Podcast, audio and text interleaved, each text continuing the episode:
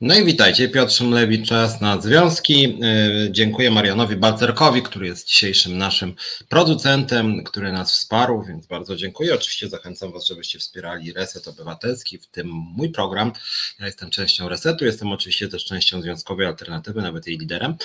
E, więc witam Was serdecznie. Właściwie mógłbym być speszony trochę, że taka nowa rzeczywistość, niektórzy mówią, obudzili się w poniedziałek w Nowej Polsce. No na razie ta Polska aż tak się nie zmieniła. Niektórzy chyba mieli takie wrażenie, że od razu jakieś takie totalne oczyszczenie przyjdzie i będzie w ogóle innymi ludźmi, jakieś tak jakby po jakieś, nie wiem, jakaś maseczka na twarz i w ogóle e, zmieni nam się wszystko, wszystko co złe zniknie. E, no ale tak e, nie będzie niestety. Dwa ogłoszenia, że tak powiem, parafialne na początek. Jedno jest takie, że słuchajcie, uważajcie, ponoć u mnie mają być dzisiaj wahania prądu w miejscu, w którym nagrywam. Jeżeli bym znikł na chwilę, to się nie bójcie. To nie znaczy, że program zostanie anulowany, to znaczy, że się pojawię za na przykład 30 sekund lub minutę, dlatego że moja komórka jest w innym trybie, że tak powiem, niezależnym od prądu, w związku z tym się nie lękajcie, ja wtedy wrócę dosyć szybko, tylko na komputerze jest mi e, wygodniej, wygodniej jest mi z tej sieci, że tak powiem, która może zostać wyłączona, jeżeli byłaby wyłączona, to bym za chwilę wrócił. I drugie ogłoszenie parafialne, dzisiaj wyjątkowo o 16, to nie jest związane z wyborami i wejściem Nowej Polski i tym, że były wybory i od tej pory będą o 16, będą o 17, tylko po prostu dzisiaj mm, mam ważne spotkania po godzinie 18, dlatego dzisiaj wyjątkowo, podkreślam wyjątkowo, jest program o godzinie 16, za tydzień już będzie o 17, więc się nie lękajcie, również tutaj E, tutaj przynajmniej rewolucji nie będzie, na innych obszarach rewolucja może będzie. Charlie Bert pyta, co to za zmiany. Dzień dobry panie Biotrze, dzień dobry Gertrudo, chociaż dla Gertrudy raczej gorsze dni się szykują. No właśnie, zapowiedziałem ten program, że będę mówić o pierwszych zmianach, o swojej interpretacji wyborów, o tym, czego byśmy chcieli jako związkowa alternatywa, czego byśmy sobie życzyli, jakbyśmy chcieli zmienić ten kraj. Eee, no tak, starzy wyjadacze audycji dobrze wiedzą, że te awarie to przerwy na taniec, a no ba, oczywiście. Albo atak ze strony na przykład wspominanej Gertrudy Uścińskiej, tak? Mm, jak chodzi o Uścińską, jestem ciekaw, czy ona ogląda ten program. Być może pierwszy raz od wielu miesięcy tego programu nie ogląda, bo już przygotowuje swoje walizki w ZUS-ie. Kto wie? Ale to też wcale nie jest takie pewne. Do tego wkrótce wrócę i trochę może będzie to taki chłodnawy prysznic wobec niektórych, którym się wydaje, że całkowicie się wszystko zmieni w ciągu najbliższych tygodni. Obawiam się, że niekoniecznie. Mm, więc tak się zastanawiam, słuchajcie, od czego by tutaj zacząć, bo w gruncie rzeczy mamy dzisiaj podsumowanie tego, co było ostatnie 8 lat, mamy podsumowanie wyborów i mamy mm, to, co jest moim zdaniem najważniejsze i dla mnie najważniejsze, wydaje mi się, dla Was, czego się możemy e, spodziewać w najbliższych tygodniach, miesiącach i latach. Mm, ta ostatnia rzecz to są trochę spekulacje, ale merytorycznie, szczególnie jako lider związku, myślę, że warto się na pewne rozwiązania przygotować i chętnie z Wami na ten temat e, porozmawiam. Tu uwaga do Charlie Berta. Szymczyk myślę, że jest na pierwszy ostrzał, czy Gertruda jest na pierwszy ostrzał. Nie jestem tego taki bardzo pewny, chociaż jeżeli ktoś od pani Gertrudy mnie ogląda, to życzę serdecznie pani Guścińskiej, żeby straciła stanowisko. Jest to była to i jest cały czas fatalna urzędniczka państwowa, aparatczyk PiSu, osoba o bardzo nikłych talentach zarządzania dużym przedsiębiorstwem, jakim jest ZUS, powinna stracić stanowisko i dostać zarzuty być może karne. Mm, no ale do tego może zaraz wrócimy, więc może podsumujmy mm, te y, krótko, bo to robiłem de facto przez ostatnie miesiące, krótkie podsumowanie ostatnich 8 lat i dlaczego PiS przegrał wybory. No jednak przegrał, no bo opozycja ma dosyć wyraźną większość. Więc z mojej perspektywy odpowiedź na to pierwsze pytanie jest dosyć oczywista, przy czym, znaczy na to pytanie o tym, dlaczego, e, jak oceniam e, ostatnie 8 lat, e, aczkolwiek jak wiecie, to jest program związkowy, w związku z tym oceniam te lata z perspektywy związkowej, z naszej perspektywy te ostatnie 8 lat to był czas nepotyzmu, korupcji, niszczenia praworządności, do czego później wrócę, takiego niszczenia praworządności przez duże P i małe P zarazem, to znaczy niszczenia praworządności poprzez forsowanie bardzo złych ustaw, poprzez zawłaszczanie poszczególnych instytucji, poprzez omijanie przepisów, ale też niszczenie praworządności w takim życiu codziennym, czyli usprawiedliwianie nielegalnych działań, czyli psucie takiej praktyki życia codziennego. Na przykład nawet to, że, że nominaci pisowcy nie uznawali wyroków sądu, bo takim się podobało. Tak? Czyli taki zły przykład, który pokazywał takie, takie złe wzorce dla społeczeństwa, że my oto jesteśmy tą elitą i drodzy obywatele, jeżeli jesteście naszymi wyznawcami, to was też państwo nie dotyczy. Taki przekaz odpisu płynął niestety do, na ostatniej prostej nawet mm, kampanii wyborczej. Dobrze, że e, mam nadzieję, że to się kończy, nawet jeżeli to się nie skończy, to przynajmniej to zostanie ograniczone, akurat w to wierzę. E, bardzo ważna sprawa dla społeczeństwa, myślę, że ważniejsza jeszcze od tej, e, co przed chwilą wymieniłem, e, to jest pogorszenie jakości usług publicznych i tutaj mamy do czynienia właściwie z katastrofą i przyznam szczerze, że jestem zszokowany, że ten PiS jednak zdobył te 35%, bo biorąc pod uwagę to, co oni zrobili z tym państwem, to powinni mieć 0,35%. Mm, I to między innymi, czy głównie dlatego, że pogorszyli warunki życia Polek i Polaków. Pogorszyli, mając dobrą koniunkturę w gospodarce, z wyjątkiem tam jednego roku koronawirusowego. E, I mimo to doszło do radykalnego regresu odnośnie bardzo wielu ważnych wymiarów życia. Mam tutaj tam na myśli między innymi radykalne wydłużenie kolejek w ochronie zdrowia właściwie we wszystkich specjalizacjach i pogorszenie jakości zdrowia w ogóle.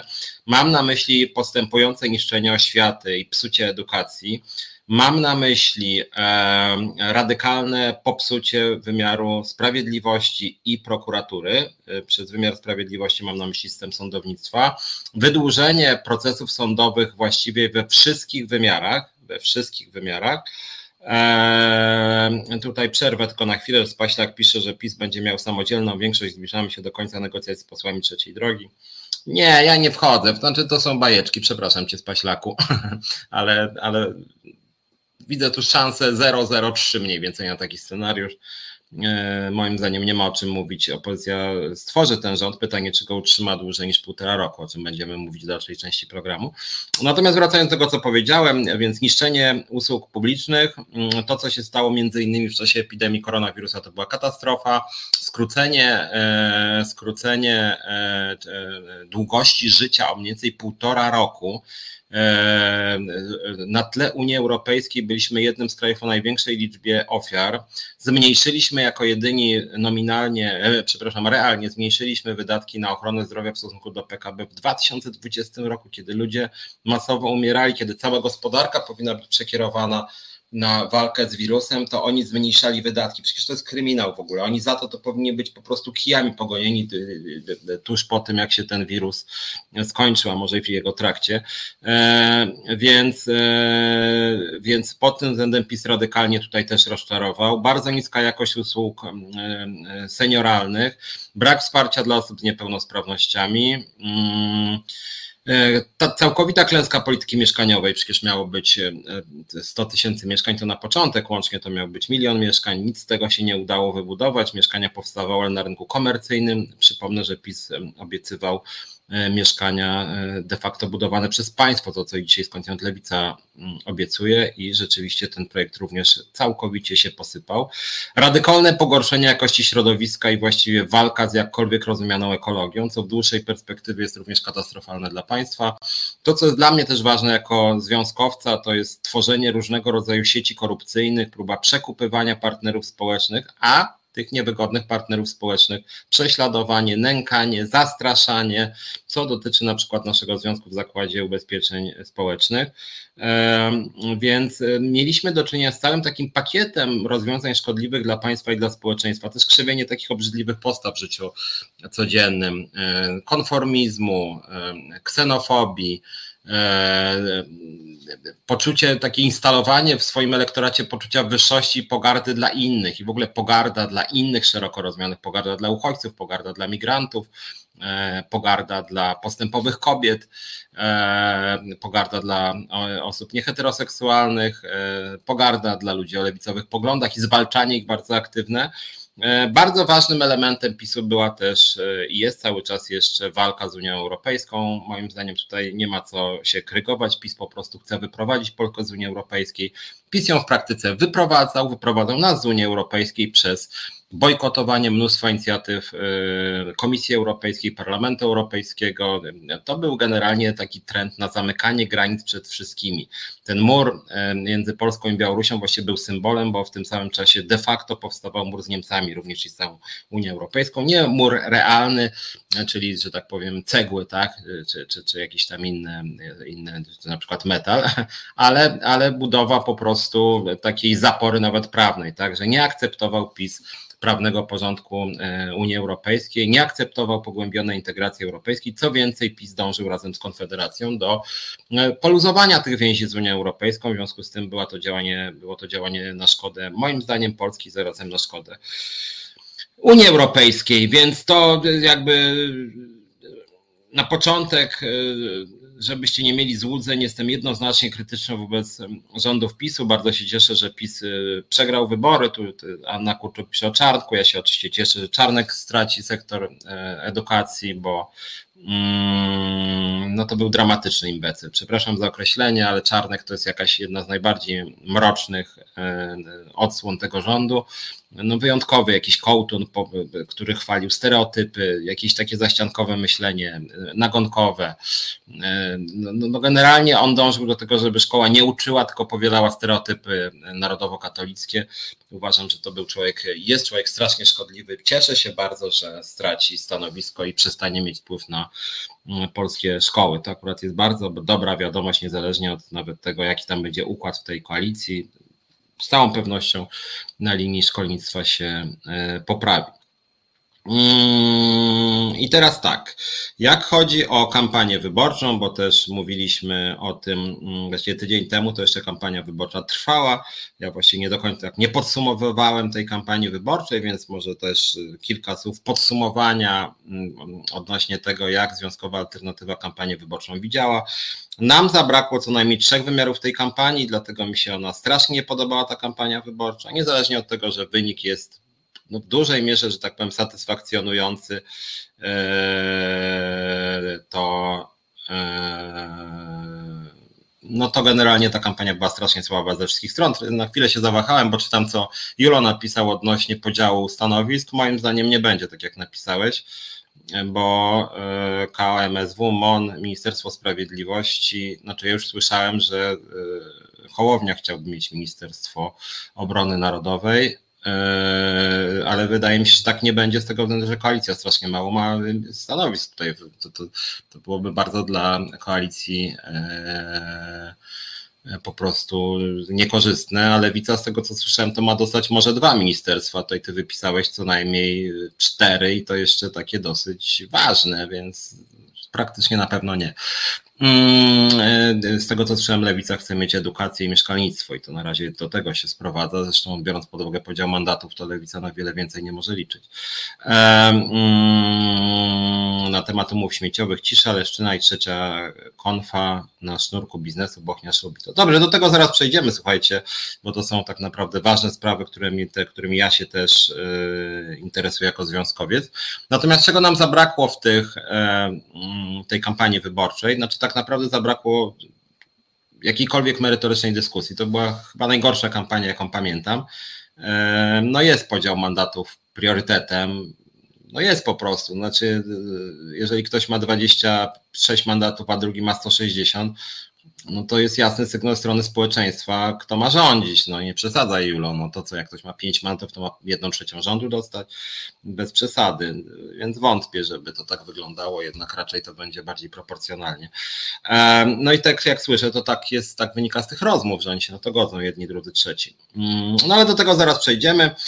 To, czego mi najbardziej zabrakło w kampanii wyborczej, to jest wspominana przeze mnie e, jakość usług publicznych. Mam wrażenie, że, e, znaczy PiSu w ogóle nie, nie interesują usługi publiczne. Oni uważają, że e, oni uważają, że usługi publiczne po prostu są nieważne, że liczy się rozdawanie pieniędzy i to jest linia Prawa i Sprawiedliwości właściwie od 8 lat. Oni, e, że tak powiem, radośnie niszczyli usługi publiczne, z państwa uczynili po prostu dojną krowę i taki, taką przestrzeń dla swoich aparatczyków. No, dobrym symbolem tego jest, czy symbolem, no, realna firma. Centralny port komunikacyjny jeszcze nie zaczął być budowany, już tam jest co najmniej 500, już ponad 600 z tego co pamiętam e, pracowników, którzy zarabiają średnio ponad 13 tysięcy złotych brutto. E, no i generalnie rzecz biorąc PiS nie dba o inwestycje ani o usługi publiczne, PiS chyba postanowił pogodzić Polaków z tym, że polskie państwo, polskie władze nie są w stanie zajmować się usługami publicznymi, więc PiS miał taki przekaz, mm, słuchajcie, usługi publiczne rozwalimy, ale przynajmniej trochę kasy dostaniecie. I od początku PiS de facto to mówił i wmawiał Polakom niestety części społeczeństwa skutecznie, nie ma alternatywy. Więc różnica między nami i opozycją jest taka, że oni nie umieją jakkolwiek e, odbudować usług publicznych i my nie potrafimy, ale my przynajmniej wam e, rozdamy trochę kasy, a opozycja tej kasy wam nie rozda, w związku z tym głosujcie na nas. I w skrócie tak wyglądała kampania PiSu. Na ostatniej prostej jeszcze była e, znacznie bardziej nienawistna, co moim zdaniem zaszkodziło na szczęście, zaszkodziło PiSowi, że oni już na końcu kampanii, zwróćcie uwagę, nie mówili w ogóle o swoich sukcesach, nawet w polityce społecznej, nie było ich dużo, ale nie mówili o nich, nie, nie chwalili się nawet tym swoim 500, 800 plus, 13, 14, tylko mówili, że, że zły ryży Tusk, że, że, że, że Niemcy, że Platforma to są zdrajcy, że chcą nas oddać w ręce tam właśnie złego Niemca, że sprzedają nas Berlinowi i Moskwie. No generalnie takie, taka kampania była w stylu Macierewicza prowadzona, który zresztą zdobył słaby wynik wyborczy i moim zdaniem jednak PiS trochę na tym stracił. Na szczęście mieli wyjątkowo idiotyczną kampanię e, wyborczą. E, no, ale wracając do tego, co mówiłem o jakości usług publicznych, mi w ogóle tego zabrakło. Opozycja niestety również nie przedstawiała usług publicznych jako priorytetu, że oto PiS nam zniszczy usługi publiczne, a my w naszej koalicji demokratycznej te usługi publiczne odbudujemy. Eee, wrócę niedługo do tych do Arkadiusza Zakrzewskiego, które obietnice zostaną porzucone. Moim zdaniem nie są realne te podwyżki dla sfery budżetowej o 20% i między innymi dlatego nasza centrala związkowa pewnie dosyć szybko przejdzie do ataku, ale nie chcę przesądzać, bo może nie, ale moim zdaniem zrezygnują z tej podwyżki dla sfery budżetowej, ale generalnie zaraz, zaraz do tego przejdziemy, tylko więc jedna sprawa to jest właśnie usługi publiczne, którymi się nikt nie zajmował. E, e, jedna rzecz, którą moim zdaniem koalicja e, tych partii, wszystkie nie tylko koalicja obywatelska, ale nowy rząd wprowadzi dosyć szybko, to jest odblokowanie środków z KPO, nie w jeden dzień, nie w tydzień, nie w miesiąc, ale w kilka miesięcy moim zdaniem mm, się to uda. E, e, koalicji e, opozycyjnej, dzisiaj opozycyjnej. I to będzie sukces, bo moim zdaniem są bardzo, bardzo ważne pieniądze, bardzo się przydadzą polskiemu państwu, polskiemu społeczeństwu, przełożą się na poprawę jakości życia Polaków, więc to będzie naprawdę ważna sprawa. Ale co do usług publicznych, nie było tego wątku w kampanii wyborczej, bardzo nad tym boleję. Druga sprawa to jest kwestia rynku pracy. PiS, moim zdaniem, tu się nie wszyscy ze mną zgadzają, rozwalił rynek pracy. Rząd się chwali niskim bezrobociem, a niskie bezrobocie generalnie z całej Unii Europejskiej, natomiast z unijnych rankingów wynika, że jakość polskiego rynku pracy należy do najgorszych w Unii Europejskiej. E, tutaj Katarzyna pisze, że chcą dać 20%, ale zredukować etaty.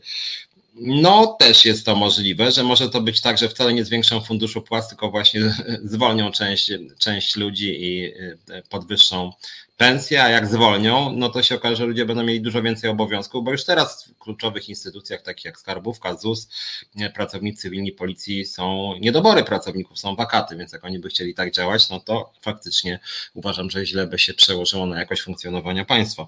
Mm, no ale generalnie wracając do tego rynku pracy, ja przypomnę tylko, że zarządów Prawa i Sprawiedliwości znacznie wzrosła skala umów śmieciowych w wielu strategicznych instytucjach państwowych, w wielu spółkach Skarbu Państwa, by nie e, długo długo nie szukać, że tak powiem, to TVP, o którym się bardzo dużo teraz mówi, plus na przykład polskie nielotnicze LOT, są dzisiaj rocznica strajku w locie piąta.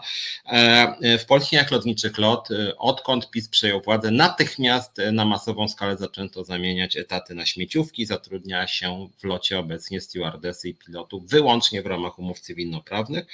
Mm, ostatnie trzy lata to jest katastrofa realnych płac w sferze budżetowej, obniżki płac realnych w roku 2020 2022 przypomnę 4,4% wzrost funduszu płac, nawet nie płac, a funduszu płac, czyli do tej wspólnego koryta, że tak powiem, wrzucamy i jedni dostają 7% podwyżki, drudzy 2 na przykład, a w tym samym czasie inflacja wyniosła ponad 14%, 14,4, a tu 4,4, czyli 10% spadku realnych e, płac. E, również podobnie pogarszająca się sytuacja w sferze samorządowej, e, głodzenie samorządów i pogarszanie warunków pracy pracowników sfery samorządowej. E, więc warto o tym po powiedzieć też. E, zwalczanie niezależnych związków zawodowych, to co ja mówię, właściwie od początku prowadzenia tego programu. PiS bardzo nie lubi niezależnych związków zawodowych, PiS nie lubi nas, nie lubi związkowej alternatywy, skąd, stąd skala prześladowań w ZUS-ie na przykład jest gigantyczna i to mi naprawdę przypomina PRL po prostu, tak? Pani Uścińska tutaj bardzo by pasowała do Polski Ludowej, jak chodzi o podejście, mm, o sposób zarządzania. Mm, więc, więc również zwalczanie niezależnych organizacji pozarządowych, niezależnych związków zawodowych, ale ważna sprawa też w Polsce, nie ma układów zbiorowych, PiS nic nie zrobił, żeby zwiększyć skalę układów zbiorowych, oni nigdy skądinąd ich w Polsce specjalnie nie było, ale PiS no generalnie rzecz biorąc nie zrobił nawet malutkiego kroku w przód. Ważnym, choć symbolicznym elementem tej polityki PiSu było to, że Mm, nie było Ministerstwa Pracy. Ja o tym mówiłem e, właściwie wiele miesięcy temu już. Ja nie pamiętam dokładnie, kiedy oni zlikwidowali Ministerstwo Pracy, bo było Ministerstwo Pracy i Polityki Społecznej. Oni zmienili na e, pracy rodziny i polityki społecznej, a później wywalili pracę i została rodzina i polityka społeczna, co jest charakterystyczne, że dla nich praca sprowadza się do rodziny i polityki społecznej. Nie ma resortu pracy i to moim zdaniem w ogóle dobrze oddaje ich. Mm, dobrze oddaje ich podejście do rynku pracy. Tak naprawdę praca jest instrumentem polityki rodziny, więc nie, nie, w ogóle nie jest przedmiotem ich zainteresowania. Ciekaw jestem skądinąd, czy opozycja przywróci Ministerstwo Pracy, czy przynajmniej przywróci nazwę Ministerstwo Pracy i Polityki Społecznej. w ogóle nie wiem, co znaczy Ministerstwo Rodziny, w ogóle co to ma być za jakieś kuriozum. Tu potwierdzam tylko home record, tak, dzisiaj jakoś wcześniej, to znaczy dzisiaj o 16 starałem się to zapowiedzieć w wielu miejscach, ale to nie jest regularna godzina, za tydzień już będzie 17, przypominam. E, trochę wcześniej mam dzisiaj spotkanie i dlatego od 16, e, od 16 dzisiaj prowadzę, za tydzień już 17, e, więc to nie jest stała pora dzisiaj wyjątkowo. Tomasz Szyndralewicz, będę tak zerkał czasem na, na to forum. Podział kompetencji między administracją państwową a szczeblami samorządu daje możliwości redukcji kompetencje ponoć w wielu sprawach się dublują. No tuż niestety nie za bardzo, to znaczy, żeby ograniczyć, to trzeba było zrobić reformę samorządową całościową. Nawet jak się coś dubluje, to nie można sobie zabrać pewne kompetencje, na przykład wojewodom i je przekazać marszałkom województw albo odwrotnie, no bo na to nie pozwala ustawa. Z drugiej strony te instytucje, których kilka wymieniłem, czyli na przykład skarbówka, ZUS, czy e, pracownicy cywilni policji, czy wojsko, czy strażacy, no ja tu nie widzę specjalnie, szczerze powiedziawszy, dublowania, czy e, dużo ostatnio rozmawiam, nasi pracownicy też e, Centrum Powiadamiania Ratunkowego, czyli telefonu 112, no to jakby nie ma tu możliwości specjalnie jakiejś redukcji etatu, wręcz przeciwnie, tam są potężne, potężne e, niedobory. Maria Mrozek, jestem zniesmaczona tym, że PiS tyle rządził i zniesmaczona tym, że znowu prawicowa partia będzie rządzić. Po prawdzie jestem załamana tym, żeby chociaż na politykę społeczną lewica miała wpływ. E, do tego Maria pozwól, że przejdziemy za kilkanaście minut albo w drugiej części programu. Moim zdaniem to nie będzie w ogóle lewicowy rząd i lewica parlamentarna nie ma z lewicą wiele wspólnego, czy przynajmniej socjaldemokracją. E, na razie mamy do czynienia z deklaracjami takiej ciągłości w polityce społecznej i nie widzę tam specjalnie poglądów, pomysłów socjaldemokratycznych ani ze strony lewicy, ani ze strony koalicji, czy pana Hołowni, czy tym bardziej pana Kosiniaka-Kamysza. E, tutaj ktoś by chciał Giertycha zobaczyć, Charlie Bert na jakim stanowisku ministra sprawiedliwości. No moim zdaniem to nie jest dobry pomysł, jednak on jest strasznie upartyjniony i to nie jest e, dobry pomysł. Do pytania Arkadiusza o budżetówkę to wrócę trochę później. Charlie Bert sugeruje, żeby podstawą jest wyczyszczenie TV PiSu i spółeczek, niech przestaną się kłócić, bo PiS ich przekręci, trzeba wykosić tempo propagandę bo tą propagandą psiory wygrały, bez niej wynik byłby znacznie gorszy. Znaczy pewnie tak, chociaż z drugiej strony, e, e, z drugiej strony teraz pytanie, czy, czy rzeczywiście opozycja powinna, mm, że tak powiem, stosować instrumenty PiSu po to, żeby pozbyć się Mm, nominatów pisowskich, bo to nie można też tak pstryknięciem palca wyrzucić wszystkich z PiSu, na przykład z Trybunału Konstytucyjnego albo z TVP. Trzeba to zrobić, jeżeli chce się oczywiście przestrzegać praworządności, trzeba robić to drogą prawną.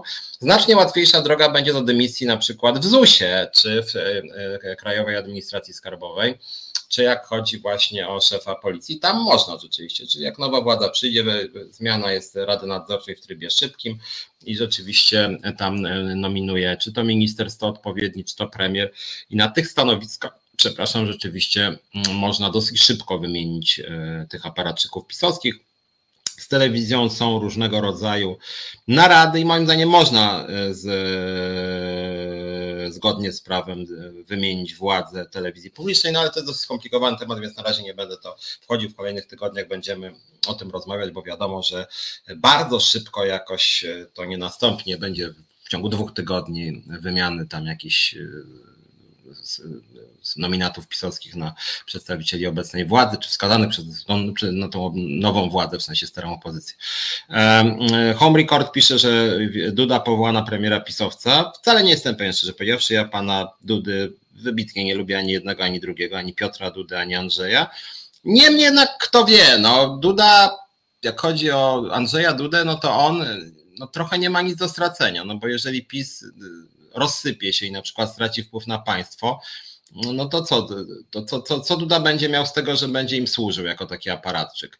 E, więc mam. E, nie jestem pewien, być może strategicznie jednak Duda się troszkę wycofa i jednak jakoś tam mrugnie do opozycji, czy mrugnie. No po prostu zachowa się przyzwoicie, bo w tej sprawie, słuchajcie, ja nie jestem fanem żadnej partii w Polsce z parlamentu, ale, ale wszyscy przecież wiemy, że ta opozycja chce się dogadać. Że jest po prostu to, że oni wystartowali osobno, to była strategiczna decyzja. Tak naprawdę oni startowali razem, tak? Czyli koalicja, lewica i trzecia droga. No i mają większość. No. W związku z tym takie. To, to, że gdyby Duda dał Morawieckiego misję, czy tam Kaczyńskiemu misję tworzenia rządu, no to byłoby no, takie jawne utrudnianie formowania rządu w sytuacji, kiedy trzeba uchwalić budżet, w sytuacji, kiedy warto by możliwie szybko e, odblokować pieniądze z KPO.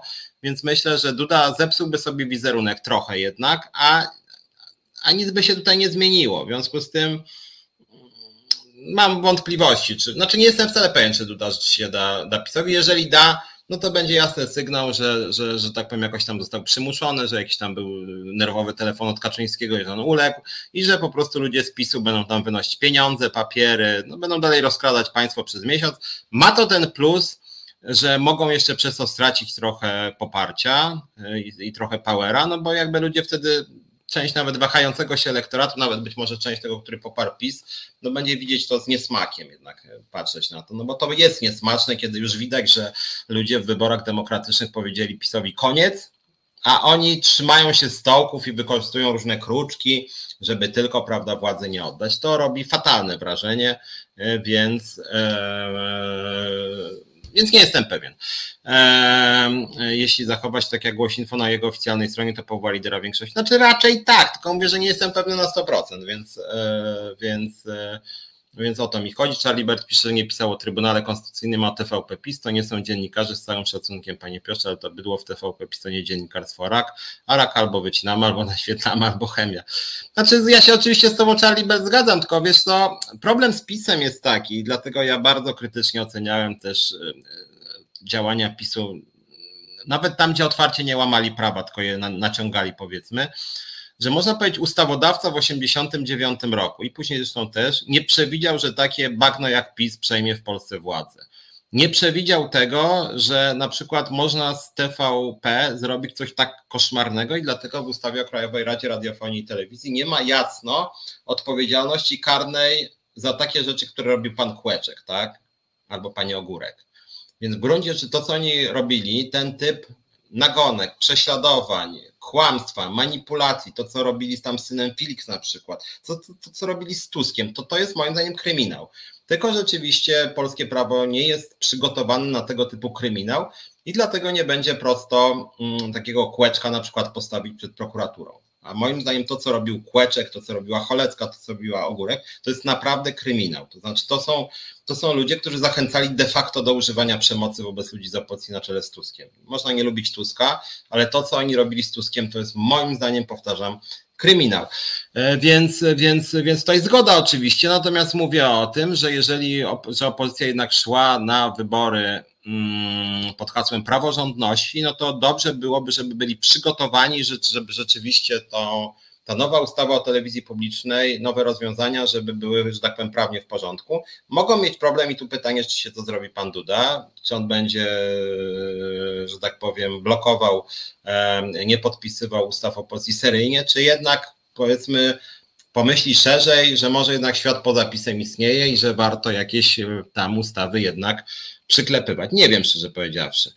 Mm, oglądałem sensowny wywiad Czarzostego, przekonał mnie, że jego apetyt polityczny jest wyważony bez fajerwerków. Oj, nie wierzę, szczerze powiedziawszy. Moim zdaniem Czarzasty czeka na fotel dla siebie, jakiś bardzo wypasiony i będzie chciał być wicepremierem nie wiadomo od czego, ale kto wie, zobaczymy.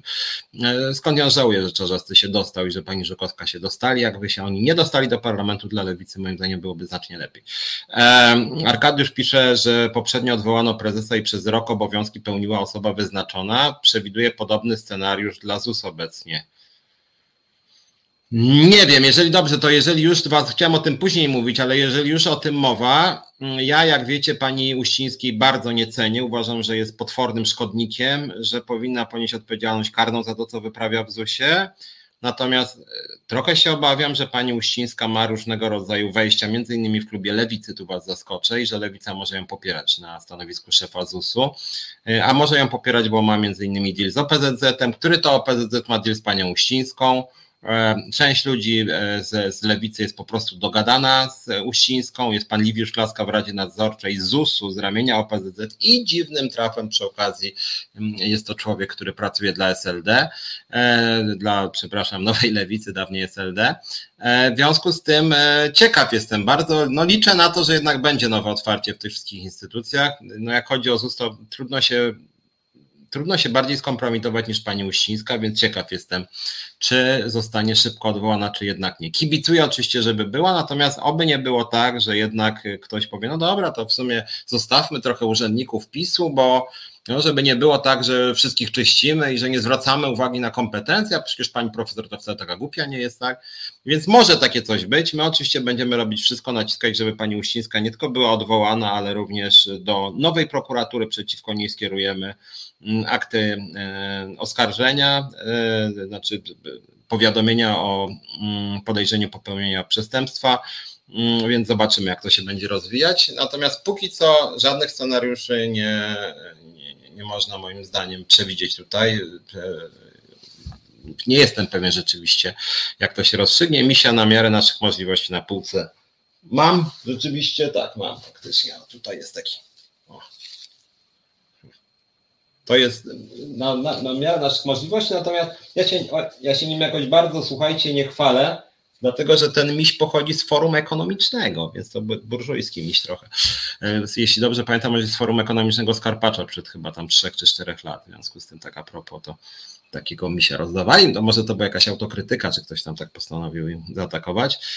Eee, dopóki nie będzie nowego rządu, nic nie będzie można zrobić, a utworzenie tegoż może potrwać. Henryk pisze Wojciechowicz. Częściowo tak, natomiast dla nas jako związku zawodowego, bojowego, być może będzie to czas, kiedy można będzie przeatakować i właśnie coś przeforsować na tej ostatniej prostej. Ja nie mówię, że tam rządowo, bo nie będzie jeszcze rządu, ale być może coś tam się uda przeforsować. O, głos goni Francuz, który, który tak się spodziewałem, Goniu, że coś takiego napiszeć. Nikt wam nie pasuje, nikogo nie lubicie, politycy nie są od tego, dajcie działać wygranym, jeszcze nie powstał rząd, trochę spokoju i potrzeba i zaufania, a nie marudzenia. Goniu, no generalnie mógłbym powiedzieć dzisiaj o godzinie 16, że słuchajcie, no w zasadzie to jest nowy rząd i taki się czuję szczęśliwy, że chyba zawieszę mój program na dwa miesiące, no bo w sumie po co krytykować? Lepiej po prostu tam machać łapkami, bić brawo, cieszyć się, słuchać co mówi Tusk, jak mu tam Hołownia przyklaskuje, a co tam szepcze e, Kosiniak-Kamysz, a jak Czarzasty tam się uśmiecha, że już wkrótce będzie miał stołek i mówisz, no fantastycznie po prostu. Goniu, ja nie jestem propagandzistą partyjnym, ja pełnię dwie funkcje, dziennikarza i lidera związkowego. Tak się składa, że obydwie te funkcje polegają na tym, moim zdaniem powinny przynajmniej polegać na tym, w Polsce nie zawsze polegają, że się patrzy władzy na ręce. O to chodzi w działalności dziennikarskiej i o to chodzi w działalności związkowej. Ja nie byłem dziennikarzem zarządów PiSu, a zarządów e, KO i Lewicy i Hołowni nagle stanę się klakierem władzy i nie byłem bojowym związkowcem zapisu, tylko ja po prostu jestem bojowym związkowcem i jestem krytycznym dziennikarzem. I to, że władzę przejmie pan Tusk czy pan Hołownia, jakby dla mnie, ja będę tak samo krytyczny, wybacz Goniu, wobec pana Kosiniaka i wobec pana Tuska, jak wobec pana Kaczyńskiego. Być może nie będę miał aż tak dużo powodów do ataku, ale ja nie widzę powodu, żeby miał jakąkolwiek taryfę ulgową Ja dlatego powiedziałem, że po mnie jakiś dreszcz rozkoszy nie spłynął, jak zwyciężyła opozycja. Ja się ucieszyłem, że najprawdopodobniej, jak chodzi szczególnie o szkolnictwo, stosunki z Unią Europejską, od tego zacząłem program, przypomnę, poprawi się, ale na wielu obszarach się nie poprawi. I, a nawet jakby się poprawiło, to ja bym chciał więcej. Taka jest moja rola. Wybacz, Goniu. Krytykujesz w tym momencie to, że jestem dziennikarzem i, e, i związkowcem ludzie, którzy dzisiaj zachwycają się nową władzą, a mają w stopce dziennikarz, to nie są dziennikarze moim zdaniem, to są politycy PO czy tam lewicy. Ja nie jestem politykiem ani PO, ani lewicy, ani trzeciej drogi tam PSL-u czy, czy, czy, czy, czy Polski 2050, więc ja będę krytykował, takie jest moje prawo i będę roszczeniowy, bo jestem związkowcem i będę chciał więcej, przykro mi gonił, tak mam, na tym polega moja działalność. E, finanse odchodzącej w opozycję partii da się prześwietlić, coś tam kryminalnego musi być, inaczej nie byliby sobą. Myślę, że tak. Myślę, że tak. Podobno one tu ustalił, że Duda powoła pisowca. E, też Katarzyna pisze, że ci im ciężko zaufać. No moim zdaniem w ogóle politykom ciężko zaufać. Ludzie, no a co wy, ufacie jakoś, nie wiem, Tuskowi czy Czarzastemu? Ja z Czarzastym pracowałem kiedyś w TVP nie można mu ufać, w niczym mu nie można ufać. Sorry, jest y, osobą totalnie niewiarygodną, przepraszam bardzo. Zawsze jak z nim rozmawiałem, a rozmawiałem z nim nie raz, to praktycznie zawsze mnie wprowadzał w błąd, mówiąc delikatnie.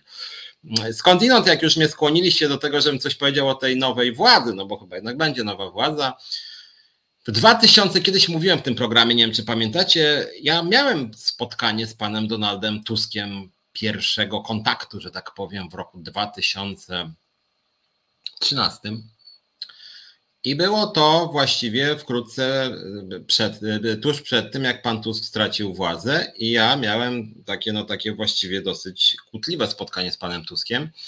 Mianowicie w 2013 roku, e, ja byłem wtedy w OPZZ, kiedyś wam opowiadałem, dlaczego się rozstałem z OPZZ i założyłem związkową alternatywę. W każdym razie 2013 rok to był taki rok, w którym Związki zawodowe się dogadały, trzy duże, OPZZ, Forum, i Związków Zawod- Forum Związków Zawodowych i Solidarność i wszystkie wystąpiły przeciwko premierowi Donaldowi Tuskowi i wicepremierowi, ministrowi pracy, panu Kosiniakowi Komyszowi. Chodziło między innymi o to, żeby tego Kosiniaka Kamysza zdymisjonować, słuchajcie. E, tam chodziło między innymi o uśmieciowienie e, rynku pracy, tam chodziło o wydłużenie tak zwanych okresów rozliczeniowych, tak? To znaczy to by oznaczało, jeżeli by to by wtedy przeszło wydłużenie z 3 miesięcy do 12, że pracodawcy tak by mogli rozliczać czas pracy, że mogliby nie płacić za nadgodziny. E, tam było kilka bardzo niekorzystnych rozwiązań dla pracowników i to było w czymś, co się nazywało wtedy komisją trójstronną, gdzie się spotykali związkowcy, pracodawcy i rząd. No i któregoś pięknego dnia strony, te, ta strona związkowa, trzy centrale związkowe wpadły na pomysł, żeby zawieść swój udział w tejże komisji trójstronnej, ponieważ dialog był fasadowy i nic nie dawał. W związku z tym się wszyscy dogadali, w tym ja wtedy byłem w tych rozmowach, żeby zawieść swój udział w tej komisji trójstronnej. Ja, słuchajcie, napisałem pismo w imieniu tych trzech centrali, że my mamy dość że chcemy dymisji pana Kosiniaka-Kamysza, że chcemy właśnie, żeby nie uelastyczniać tego rynku pracy, żeby były wyższe pensje, no generalnie taki pakiet rozwiązań pracowniczych, których Tusk z Kosiniakiem nie, nie chcieli wdrożyć i postanowiliśmy wyjść tej mm, komisji trójstronnej, zawieść swój udział, e, nie rozmawiać, ponieważ uznając, że jest to rozwiązanie, że jest to ciało czysto fasadowe. No i wtedy ja właśnie wręczałem to pismo, które sam napisałem wszystkim tym ministrom e, i Tuskowi, Kosiniakowi Kamyszowi.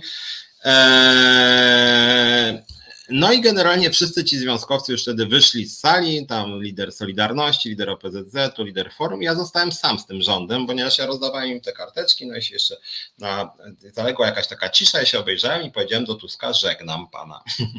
I takie było moje ostatnie spotkanie face to face mm, z panem Tuskiem. Yy, I do dzisiaj mi wypominają pracodawcy, którzy zostali tam, mówiąc, że ja byłem bezczelny, bo wręcz pupę wypiąłem, tak się, bo ja tak się obejrzałem i tak żegnam. Nie? Ja mówię, jak mogłem wypiąć pupek, skoro ja się obejrzałem, więc to przecież odwróciłem głowę takim półobrocie, że tak powiem. No i jak później z Tuskiem właściwie kontaktu nie miałem, więc ja go pamiętam jako, jako premiera, który nie za bardzo dbał o ten dialog społeczny. Tak na marginesie i to była też dla mnie pierwsza lekcja. Ja byłem wtedy takim bojowym, dosyć naiwnym, mm, naiwnym e, działaczem, strategiem. Wydawało mi się, że wszystkie te centrale pójdą do przodu i rozpędzą tą władzę platformersko-PSL-owską. Tymczasem wkrótce potem i PSL, e, i, i przepraszam, OPZZ i Solidarność się z rządem po prostu dogadały. Była duża demonstracja i oni później nagle przychodzi pan Kosiniak do OPZZ-u i, i tam biegają wszyscy w garniturach, w jakichś garsonkach, kobiety wymalowane, wyfiokowani, wszyscy z, z kwiatami. Ja mówię, czy wyście zgłupieli z tym, nie chcę przeklinać panem, chcecie kwiaty i zdjęcia, przecież my go chcemy odwołać. Oj Piotrek, cicho, przestań, to przecież pan minister. No, no więc między innymi dlatego założyłem związkową alternatywę, że jak kogoś nie lubimy, to go nie lubimy, nie robimy sobie z nim słodkich foci, nie dajemy mu kwiatów, tylko dążymy do jego dymisji. No i właśnie wtedy się okazało, że, że trochę ten, mm, ta sytuacja, którą wam opisałem, to był trochę, że tak powiem, inscenizacja, w którą ja byłem włączony, byłem naiwny i myślałem, że to jest na serio, a OPZZ, Solidarność i Forum generalnie na wielu obszarach byli z władzą jednak dogadani, co zostało im zresztą do dzisiaj, więc tutaj nie mam specjalnie wątpliwości. E, no, ja wtedy pamiętam Tuska. On skądinąd był wtedy moim zdaniem jakby w pewnym sensie uczciwszy, tak? To znaczy był uczciwszy, bo on był wtedy liberałem.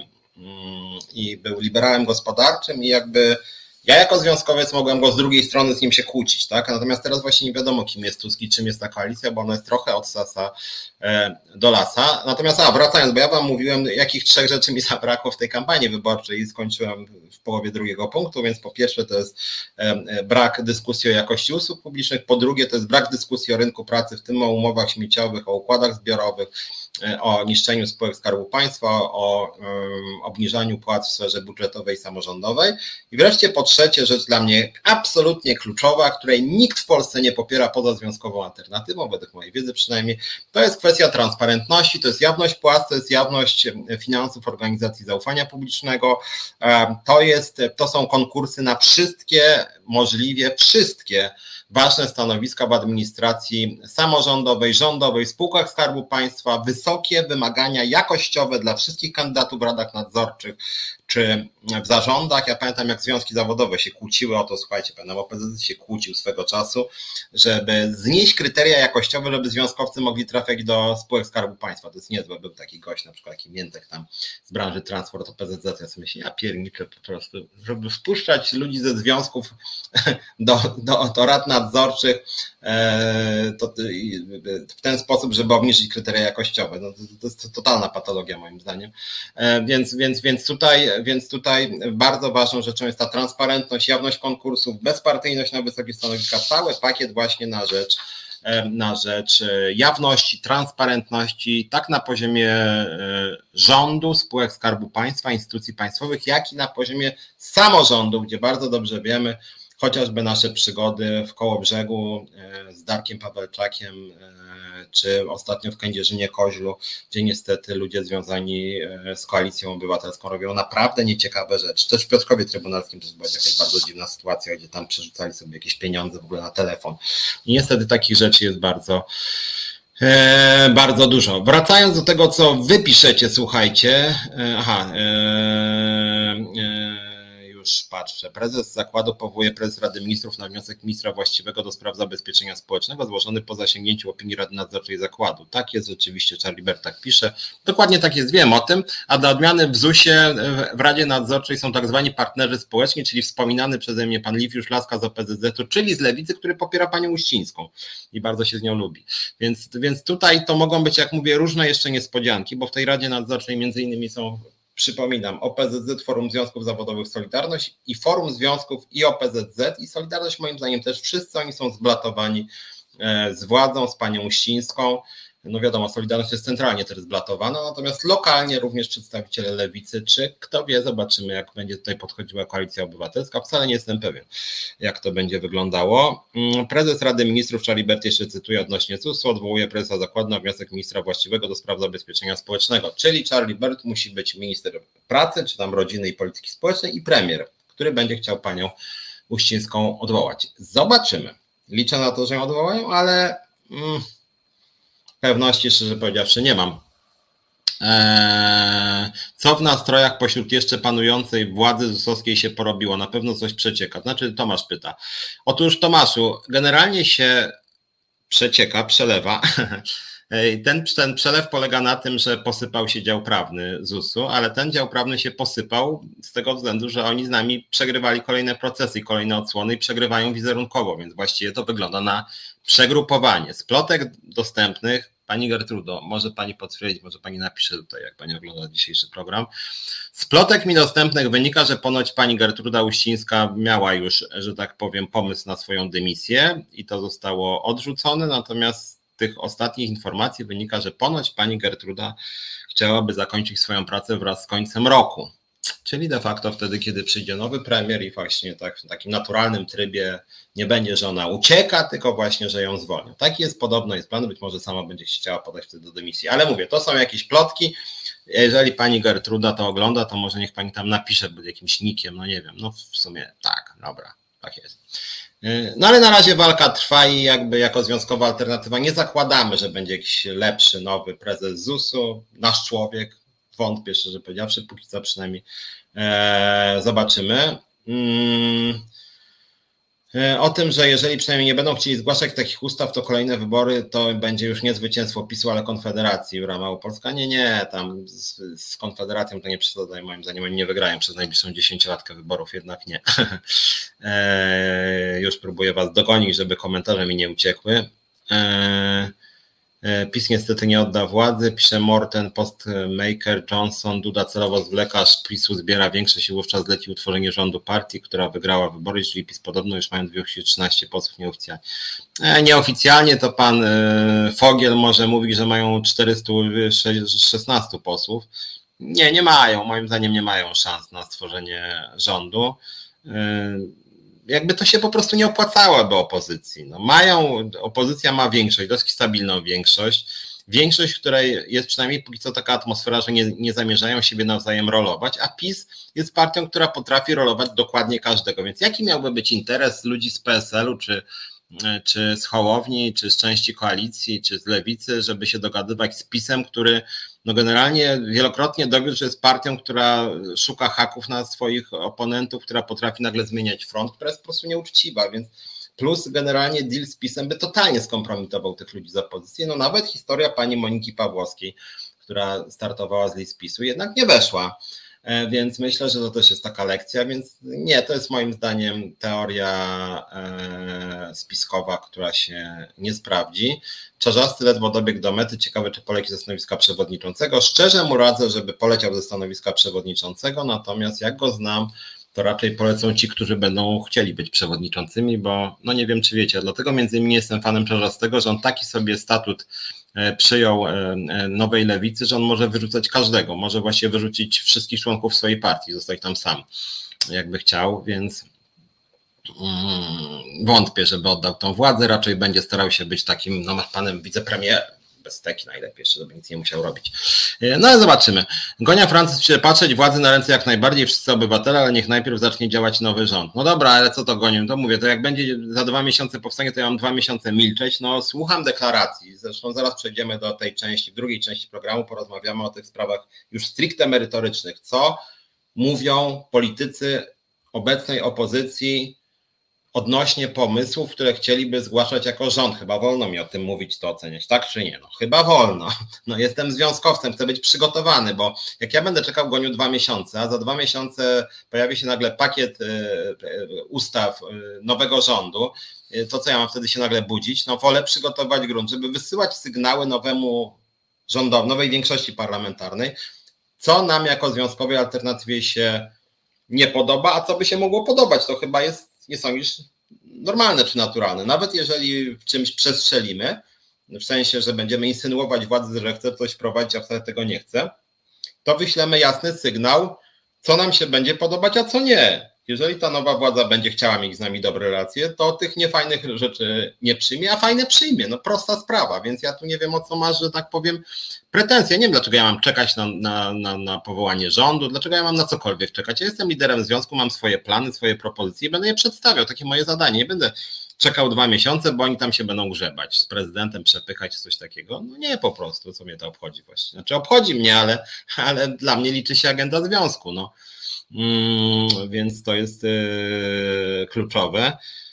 E, Maria pisze, że dogoni Francuz, że wygrali twoi liberałowie gospodarczy, możesz spać spokojnie, my lewaki jesteśmy w czarnej dudzie. Znaczy ja nie wiem, że właśnie w tej drugiej części programu chciałem z wami porozmawiać już na temat konkretnych rozwiązań społeczno-gospodarczych. Od razu wam zdradzam. Uwaga, uwaga, żadna z partii, które weszły do parlamentu nie przedstawiły rozwiązań, które by mi się podobały jako liderowi Związkowej Alternatywy, dotyczy to tak lewicy, jak i trzeciej drogi czy koalicji obywatelskiej. W związku z tym, no nie jestem zachwycony. Na razie propozycje, które krążą w tym obiegu, nawet twitterowym, nie podobają mi się po prostu. Poza przywróceniem KPO, poza posprzątaniem częściowo przynajmniej po PiSie, poza wyrzuceniem obrzydliwych propagandistów z TVP i stworzeniem tam jakichś nowych porządków, poza, to nie jest tak mało wcale, poza poprawą relacji z Unią Europejską, cała reszta jest Słaba raczej. Mam na myśli przede wszystkim coś, co mnie interesuje głównie jako lidera związkowego, polityka społeczno-gospodarcza. Otóż w polityce społeczno-gospodarczej na razie to, co słyszę, jest mi obce w 90%. Nie są to dobre propozycje, te, które krążą, e, krążą w debacie publicznej. E, jeśli Arkadiusz pisze, który według mojej wiedzy jest pracownikiem ZUS-u, właśnie tam kilka razy rozmawialiśmy też w innym kontekście, jeśli pracodawca w ZUS nadal będzie łamał prawo, nie uznając sporu o wynagrodzenie, jak może być nadal reprezentowany przez osobę to firmującą? Moim zdaniem to niemożliwe. Wiesz, Arkadiusz, gdybym ja tak myślał, jestem człowiekiem, wydaje mi się, uczciwym i, i cóż ci mogę powiedzieć? W moim porządku masz rację, ale w porządku władzy różne świństwa się wybacza możnym tego świata. No, PiS przyzwyczaił nas do poparcia dla bezprawia. Czy nowa władza nie będzie, będzie bardziej surowa? Zobaczymy. Natomiast w kontekście tego, co napisałeś, tu przypomnę, dzisiaj mniej trochę o ZUS-ie będziemy mówić, ale warto wspomnieć, że w sprawie sądowej, którą wygraliśmy, przypomnę, z ZUS-em w trybie tej skargi referendalnej, wygraliśmy w pierwszej instancji z ZUS-em, wygraliśmy w drugiej instancji z ZUS-em.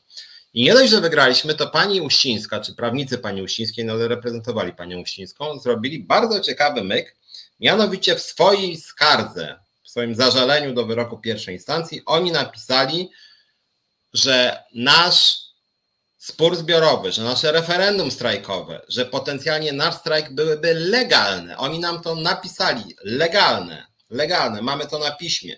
W związku z tym, jeżeli nowa władza nie będzie nam odpowiadać, nie będzie wychodzić naprzeciwko interesom pracowników ZUS-u, to być może na przykład już w styczniu zrobimy e, e, Nowe referendum strajkowe, zresztą nie ma jeszcze pełnych wyników tego poprzedniego, ono będzie lada dzień, pewnie jutro czy pojutrze to Wam powiem, ale według mojej wiedzy tam nie udało się uzyskać 50%, ale nie było daleko. E, więc jakbyśmy zrobili e, referendum strajkowe w styczniu, to byłoby duże prawdopodobieństwo, że tych, te 50% byłoby już osiągnięte. Mm, a tu jedna rzecz optymistyczna, Wam powiem tak na boku, że lawinowo przybywa liczba naszych członków w ZUS-ie. Związkowa alternatywa w ZUS, kierowana przez Ilonę Garczyńską, rośnie lawinowo rzeczywiście, to znaczy tam przybyło już kilkaset osób, odkąd się zaczęło referendum strajkowe i cały czas szybko rośnie, nawet nasz zarząd na razie jakby nawet trudno liczyć mm, tych nowych członków, jeszcze się nie doliczyli wszystkich, tak? Mm, e, jako jeden z dwóch wielkich strategów nadal pan twierdzi, że dobrze było, gdyby trzecia droga nie weszła do parlamentu, no pyta. Szczerze, ja nie lubię trzeciej drogi. To znaczy, ja mówiłem, że Hołownia zrobił potworny błąd, że się dogadał z Kosiniakiem Kamyszem. Nie miałbym nic przeciwko temu, gdyby sam Hołownia się dostał do parlamentu.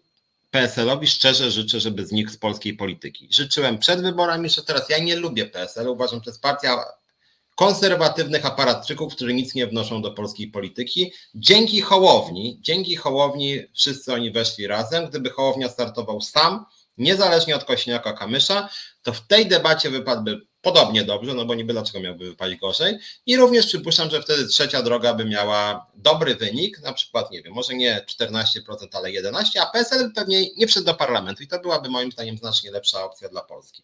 E, więc szczerze powiedziawszy uważam, że źle się stało, że trzecia droga ma tak dobry wynik, szczególnie, że PSL ma tak dobry wynik. A co do posłów i posłanek e, Hołowni, to ja nie wiem, kim oni są, często znam ich, nie wiem, tam jedną trzecią, a cała reszta to są zupełnie nieznane mi e, nazwiska. Eee, proszę pamiętać, że Tusk ma przytarcie europejskie, gdzie decyzje podejmuje się przez dialog. No okej, okay, tak, na pewno tak, zobaczymy co to oznacza, bo zaraz zrobimy sobie krótką przerwę, a po tej przerwie przyjrzymy się konkretnym propozycjom merytorycznym. Ja tu nie wiem, jak to będzie z tym dialogiem, bo one się rozjeżdżają po prostu te propozycje poszczególnych partii opozycyjnych. Tomasz pisze, zwlekać mu wolno nie dłużej niż miesiąc, jeszcze parę tygodni zostaje na nieudane próby stworzenia większości przez PiS i do widzenia. No w sumie tak, wypadałoby się spieszyć, zresztą opozycja e, obiecywała, że się będziesz spieszyć. Mariam Rozek słusznie pisze, że trzecia droga to turbolipki większe niż niektórzy z PO. Znaczy oni w ogóle przecież trzecia droga walczyła elektorat z Konfederacją i nawet skutecznie. Na kogo pan głosował, jak pan nikomu nie ufa? Nie będę się tym chwalił, ponieważ jestem krytyczny wobec wszystkich partii parlamentarnych, natomiast e, Uważam, że Prawo i Sprawiedliwość wraz z Konfederacją to jest największe zło w Polsce, natomiast opozycja nie jest dobrem. Nie było w tych wyborach kandydatów związkowej alternatywy, nikt nie głosił naszego programu, więc z nim się nie utożsamiałem. Natomiast z całą pewnością ludzie, którzy teraz przejmą władzę, no są mniej szkodliwi dla Polski niż Prawo i Sprawiedliwość, tak uważam. W związku z tym głosowałem na jedną z tych trzech partii, e, co nie znaczy, że podoba mi się program tych trzech partii, które przejmą teraz władzę. E, Gonia pisze, nie wiem czego faktycznie chcecie wylewacy radykałowi, więcej musicie informować czego chcecie, bo ja słyszę tylko wasze jęki ciągle. Goniu, o mnie chyba nie mówisz, bo ja mówię czego my chcemy co tydzień w tym programie.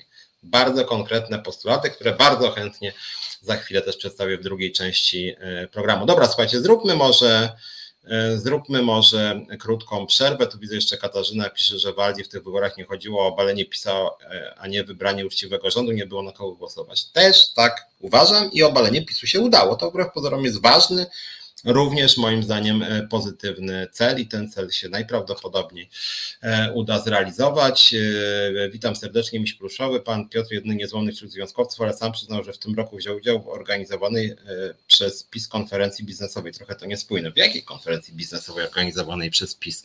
Ja mówię o forum ekonomicznym w Karpaczu, którego nie organizował PiS. To ja tam byłem jako dziennikarz w ogóle miałem akredytację i byłem też w jednym z paneli. Natomiast to jest impreza, która trwa od 15 lat i tam człowiekiem roku był już swego czasu Tusk. Mm, nawet chyba nie wiem, dwa razy nawet, tak? Więc, więc, więc, więc nie, to nie jest jakaś impreza pisowska, człowiek jest to oczywiście impreza, która jakoś tam sprzyjała PiSowi, bo ona sprzyja zawsze władzy. Natomiast ja pamiętajcie, jako związkowiec, jako dziennikarz, ja nie mam nic przeciwko temu, żeby chodzić nawet do pisowskiego TVP. Ja nawet byłem E, w mediach narodowych, czyli telewizji jeszcze na prawo od, od, od TVP. Ja uważam, że można tam chodzić, tylko trzeba mówić swoje. Trzeba ostro kwestionować perspektywę prowadzących, trzeba się przebijać ze swoją agendą i wtedy okej. Okay. Ja dlatego się bardzo denerwowałem i denerwuję, jak na przykład Lewica i mm, PSL chodziły do TVP, do pani Ogórek czy pani Choleckiej e, i z takim bezmyślnym wyrazem twarzy przytakiwali prowadzącym. To moim zdaniem jest obrzydliwe, ale iść do TVP, jechać na forum ekonomicznym w Krynicy i mówić swoją agendę, ja nie mam nic przeciwko temu. Uważam, że nie ma w tym nic nagannego, szczerze powiedziawszy. Eee, no dobra, słuchajcie, zróbmy krótką przerwę i zaraz wrócimy. W drugiej części programu powiem Wam trochę o tym, dlaczego ja się w wielu postulatach merytorycznie nie zgadzam z przekazem tej nowej większości parlamentarnej, ale też, żeby nie było tak negatywnie, czego bym od nich oczekiwał e, i e, co mogliby wprowadzić, e, a co wprowadzą, w co wierzę. Mówiłem już na przykład o KPO, że moim zdaniem odblokują i to będzie bardzo dobre dla Polski, to będzie duży plus w porównaniu z rządami PiSu. Dobra, krótka przerwa i zaraz wracamy. Myśli i słowa. Właśnie to usłyszycie w programie Piotra Szumlewicza i Wojtka Krzyżaniaka. Redaktorzy nie wykonają jednak piosenki zespołu Bajm, choć zapewniamy, wielu chciałoby to usłyszeć. Szczególnie w takim dwugłosie. W zamian czeka nas złożony, choć podszyty humorem komentarz życia w Polsce i wydarzeń minionego tygodnia. Z jednej strony śmiesznie, z drugiej równie strasznie. Tydzień zleciał, bum. W każdy piątek po 20.30 w resecie obywatelskim. No i wracamy, Piotr Szymlewicz, czas na związki. Ja od razu Wam wyjaśnię, bo tu nie wszyscy to chyba rozumieją. Ja jestem dziennikarzem i związkowcem, a nie jakimś tam, nie wiem, propagandzistą, politykiem konkretnej partii. Więc jak tutaj dyskutujecie o tym, czy ja chciałem, czy nie chciałem wejścia trzeciej drogi do parlamentu, ja życzyłem PiSowi porażki. Natomiast ja nie jestem od tego, żeby kibicować partii, którą nie popieram, a żadnej w 100% nie popieram My generalnie jako Związkowa Alternatywa mamy swoją agendę. Nasza nazwa nie jest przypadkowa, jesteśmy alternatywą. Nie mamy póki co pieniędzy, nie mamy jeszcze tyle ludzi. Trudno nam było wystartować w tych wyborach do parlamentu, kto wie, może wystartujemy w następnych. E, I e, szczerze powiedziawszy, uważam, że e, jakby ten rząd, który powstanie, też nie będzie nasz rząd. Myśmy chcieli mieć ewentualnie swój rząd. Na razie nie mamy swoich posłów. Natomiast bronimy naszej agendy, będziemy wyrażać nasze postulaty w postaci strajków, protestów, być może demonstracji, nie wiem, e, różnych procesów sądowych, to co też robimy e, dotychczas i o czym Wam mówię w tym programie. Taka jest nasza agenda i nie widzę powodu, żebym ja się tam miał, nie wiem, zabiegać o to, żeby jakiś Hołownia, czy tam Tusk, czy Czarzasty, coś tam im się udało, czy nie. To nie jest moja agenda. Ja jestem krytyczny wobec nich wszystkich, ale jak mówię, jako obywatel i w sumie jako związkowiec też cieszę się, że PiS przegrał wybory, natomiast no, w tym momencie y, ja już mówiłem to wiele razy, my jesteśmy alternatywą wobec wszystkich rządów, teraz PiS przechodzi do opozycji, więc głównym adresatem naszych oczekiwań, żądań, roszczeń będzie nowa władza, ponieważ PiS już nie będzie decyzyjny. No, tak mi się wszystko na to wskazuje przynajmniej. Więc to tak krótko o swojej, że tak powiem, roli. Eee, panie Piotrze, nie można wygrać wyborów z pisem, będąc do bólu merytorycznym, nie było wyjścia, zrobiono rewolucję społeczną i skończyło się sukcesem. Czy nie można było? Nie wiem. Moim zdaniem można było mądrzej formułować postulaty programowe. Moim zdaniem te postulaty mogły być lepsze i przynajmniej jedna z partii mogła mieć bardziej merytoryczny ten program, przynajmniej jedna, ja nie mówię o wszystkich. Eee, a jak Gertruda odejdzie, to co z procesami, w których zasłaniała się ZUS-em, a to były sprawy przeciwko niej, miały charakter prywatny. Otóż słuchajcie, jak chodzi, to to jest dla nas akurat ważne pytanie stricte związkowe. Charlie, nie wiem, czy to jakby sobie zapisaliście, ale generalnie wszystkie procesy, które zwiążą się z panią Gertrudą Uścińską, co też ją obciąża, były w imieniu ZUS-u, nie w imieniu pani Gertrudy Uścińskiej. Pani Gertruda, i na tym polega jej szkodliwość między innymi, ona nie pozwała mnie jako pani Gertruda Uścińska, nie pozwała Ilony Korczyńskiej jako pani Gertruda Uścińska, nie zwolniła Ilony Garczyńskiej jako Gertruda Uścińska. Wszystkie te działania pani Uścińska podejmowała w imieniu ZUS-u i za pieniądze ZUS-u. Naraziła ZUS na bardzo duże wydatki. Pytaliśmy się w ramach informacji publicznej, jakie to były wydatki. Odmówiono nam. Pewnie jeszcze raz niedługo się zwrócimy, więc po niej będzie trzeba sprzątać. Jest możliwość, moim zdaniem, skierowania sprawy do prokuratury w imieniu ZUS-u przeciwko pani Uścińskiej za marnotrawienie środków ZUS-u. Moim zdaniem pani Uścińska działała na szkodę ZUS-u i powinna o to y, odpowiedzieć prawnie, być może karnie. Myślę, że karnie powinna. E, I liczę na to, że ZUS tego typu ruchy zrobi po prostu w ramach audytu.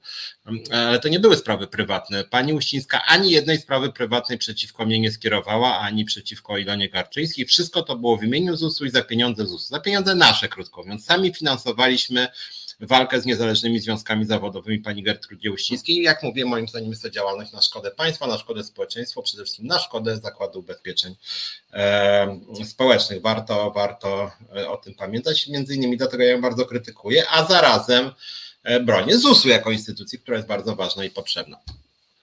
Adalbert Cross, czarzasty jest hamulcowym lewicy, dyktator partyjny. Zgadzam się w pełni, moim zdaniem powinien stracić stanowisko. Jest bezideowy, jest słaby, jest niewyraźny, jest mało charyzmatyczny e, i uważam, że się nie nadaje na lidera lewicy. Po prostu tak uważam. E, miś pluszowy, pan Piotr krytykuje a priori na wszelki wypadek. No nie, misiu pluszowy, ja nie krytykuję na wszelki wypadek. Ja oglądałem kampanię wyborczą, myślę, że bardziej uważnie niż 99% społeczeństwa. Słuchałem postulatów, czytałem programy, to się rzadko zdarza. Słucham teraz wypowiedzi po wyborach poszczególnych partii. No i cóż, no i jakby nie jest mi tak bardzo wesoło, jak tego wszystkiego słucham, więc może zanim przejdę do, do, do no może jeszcze kilka waszych komentarzy. Charlie pisze, że hamulcową lewicy jest Joaśka Wielgus, nikt tak nie skutecznie ośmiesza lewicy. Ja nie wiem, czy nie przesadzaj, niezły wynik zrobiła i w tej, w tej debacie telewizja nie wypadła tak źle, chociaż ja też nie jestem jakimś jej wielkim mm, fanem, ale jak tu niektórzy widzą, ja w ogóle nie jestem fanem tych polityków pierwszego nurtu ostrzeliwujemy nieistniejący jeszcze rząd na oślep, może w coś trafimy. Dobrze, Misiu, zaraz, zaraz, a to ty uciekniesz mi zaraz, bo właśnie za chwilę przejdę do tych konkretnych rozwiązań, o których, e, o których się mówi w, e, w debacie publicznej e, i, i, i nie wiem, czy zaprzeczysz temu. Mm, nie a priori, nie, nie, nie a priori. Dobra, to żeby nie było, przechodzę do tego, co i później wrócę na wasze forum. Co, o czym się mówi wprost, jak chodzi o liderów opozycji? Mnie już PiS w tym momencie nie interesuje, ja naprawdę przez lata krytykowałem PiS i mam nadzieję, że nie zarzucacie mi jakiejś sympatii dla PiSu, bo ja z PiSem walczę, chyba jestem najbardziej antypisowskim związkowcem w Polsce. Ale teraz na 99% powstanie rząd niepisowski, antypisowski i ten rząd będzie dla mnie jako lidera związkowego punktem odniesienia, a że ja działam w spółkach Skarbu Państwa, instytucjach państwowych, to ten rząd mnie będzie interesował, a nie rząd, który już nie jest rządem, czy przestaje być rządem. Więc przejdźmy do tych kilku postulatów. Co się przebiło? Chyba, jak ktoś zaprzeczy, to piszcie, że mówię nieprawdę. Więc tak, emerytura wolna od podatku zamiast lub w uzupełnieniu 13 i 14 emerytury. Emerytura wolna od podatku jest pomysłem trzeciej drogi, według mojej wiedzy, a szczególnie PSL-u. I to jest sugestia, żeby to weszło do wspólnej agendy mm, nowej e, władzy, nowego rządu. No i tak, no moim zdaniem jest to idiotyczny pomysł. Nie wiem, dlaczego ma być emerytura wolna od podatku. To jest psucie systemu podatkowego i nierówność podmiotów. Można dyskutować, że emeryci ewentualnie nie płacą składek Chociaż w Polsce to jest tak, że właśnie emeryci płacą składki, jak pracują, to mogą później jeszcze mieć wyższe emerytury. No ale już mniejsza o to. Płacenie podatków w Polsce jest płaceniem na nasze wspólne dobro, na drogi, na ulice, na ochronę zdrowia, na system edukacyjny, na to, by żyło się nam wszystkim lepiej, na to, by była e, administracja publiczna dobrze funkcjonująca, na tym, żeby był zakład ubezpieczeń społecznych, na to, żeby funkcjonowała Krajowa Administracja Skarbowa, żebyśmy się czuli bezpiecznie. Na to idą podatki, więc dlaczego do jasnej cholery y, ciągle obniżać podatki i znosić podatki dla emerytów? Nie rozumiem tego. Uważam, że w sytuacji, kiedy jest tym bardziej potężna dziura budżetowa, nie jest dobrym pomysłem zwalnianie emerytur od podatku. Z drugiej strony uważam, że głupim rozwiązaniem jest też 13 i 14 emerytura i osobiście jestem za zniesieniem obydwu tych dodatków ponieważ to jest tak jak 13-14 pensja zamiast podwyżek. Nie dajemy podwyżek emerytur, nie dajemy podwyżek pensji, tylko dajemy jakieś dodatki, które sobie nazywamy 13, 14 czy 16 pensją. Później się okazuje, że ta 13, 14 pensja, tak jest w przypadku 13 i 14 emerytury, że ona wcale nie jest tak wysoka jak, jak, jak, jak te pozostałe 12, że ta 14 dotyczy tylko wybranych i to jest bardzo niska.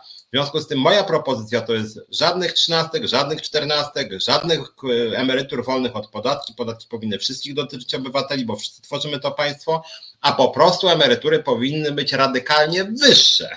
Radykalnie wyższe po prostu.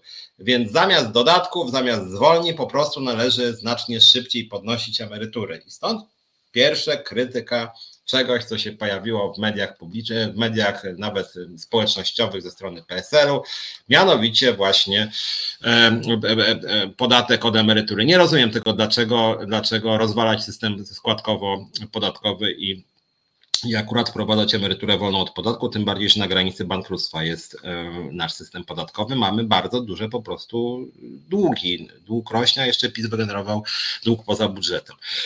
Druga sprawa, znowuż PSL-u idiotyczna propozycja, razem z Konfederacją na szczęście chyba się z tego wycofują, dobrowolny ZUS dla przedsiębiorców. No ludzie, to jest tak idiotyczne zupełnie, że to nawet Ryszard Petru, to skądinąd najśmieszniejsze jest to, że liberalny Ryszard Petru ośmieszał Mencena, krytykując ten program, a Kośniak-Kamysz był za tym. Jaki dobrowolny ZUS dla przedsiębiorstw? Ludzie, no nie żyjemy w feudalizmie. Ludzie mają sami wybierać, czy będą płacić składki albo podatki, jeżeli ZUS byłby dla przedsiębiorców dobrowolny, to w takim razie część przedsiębiorców nie miałaby emerytur.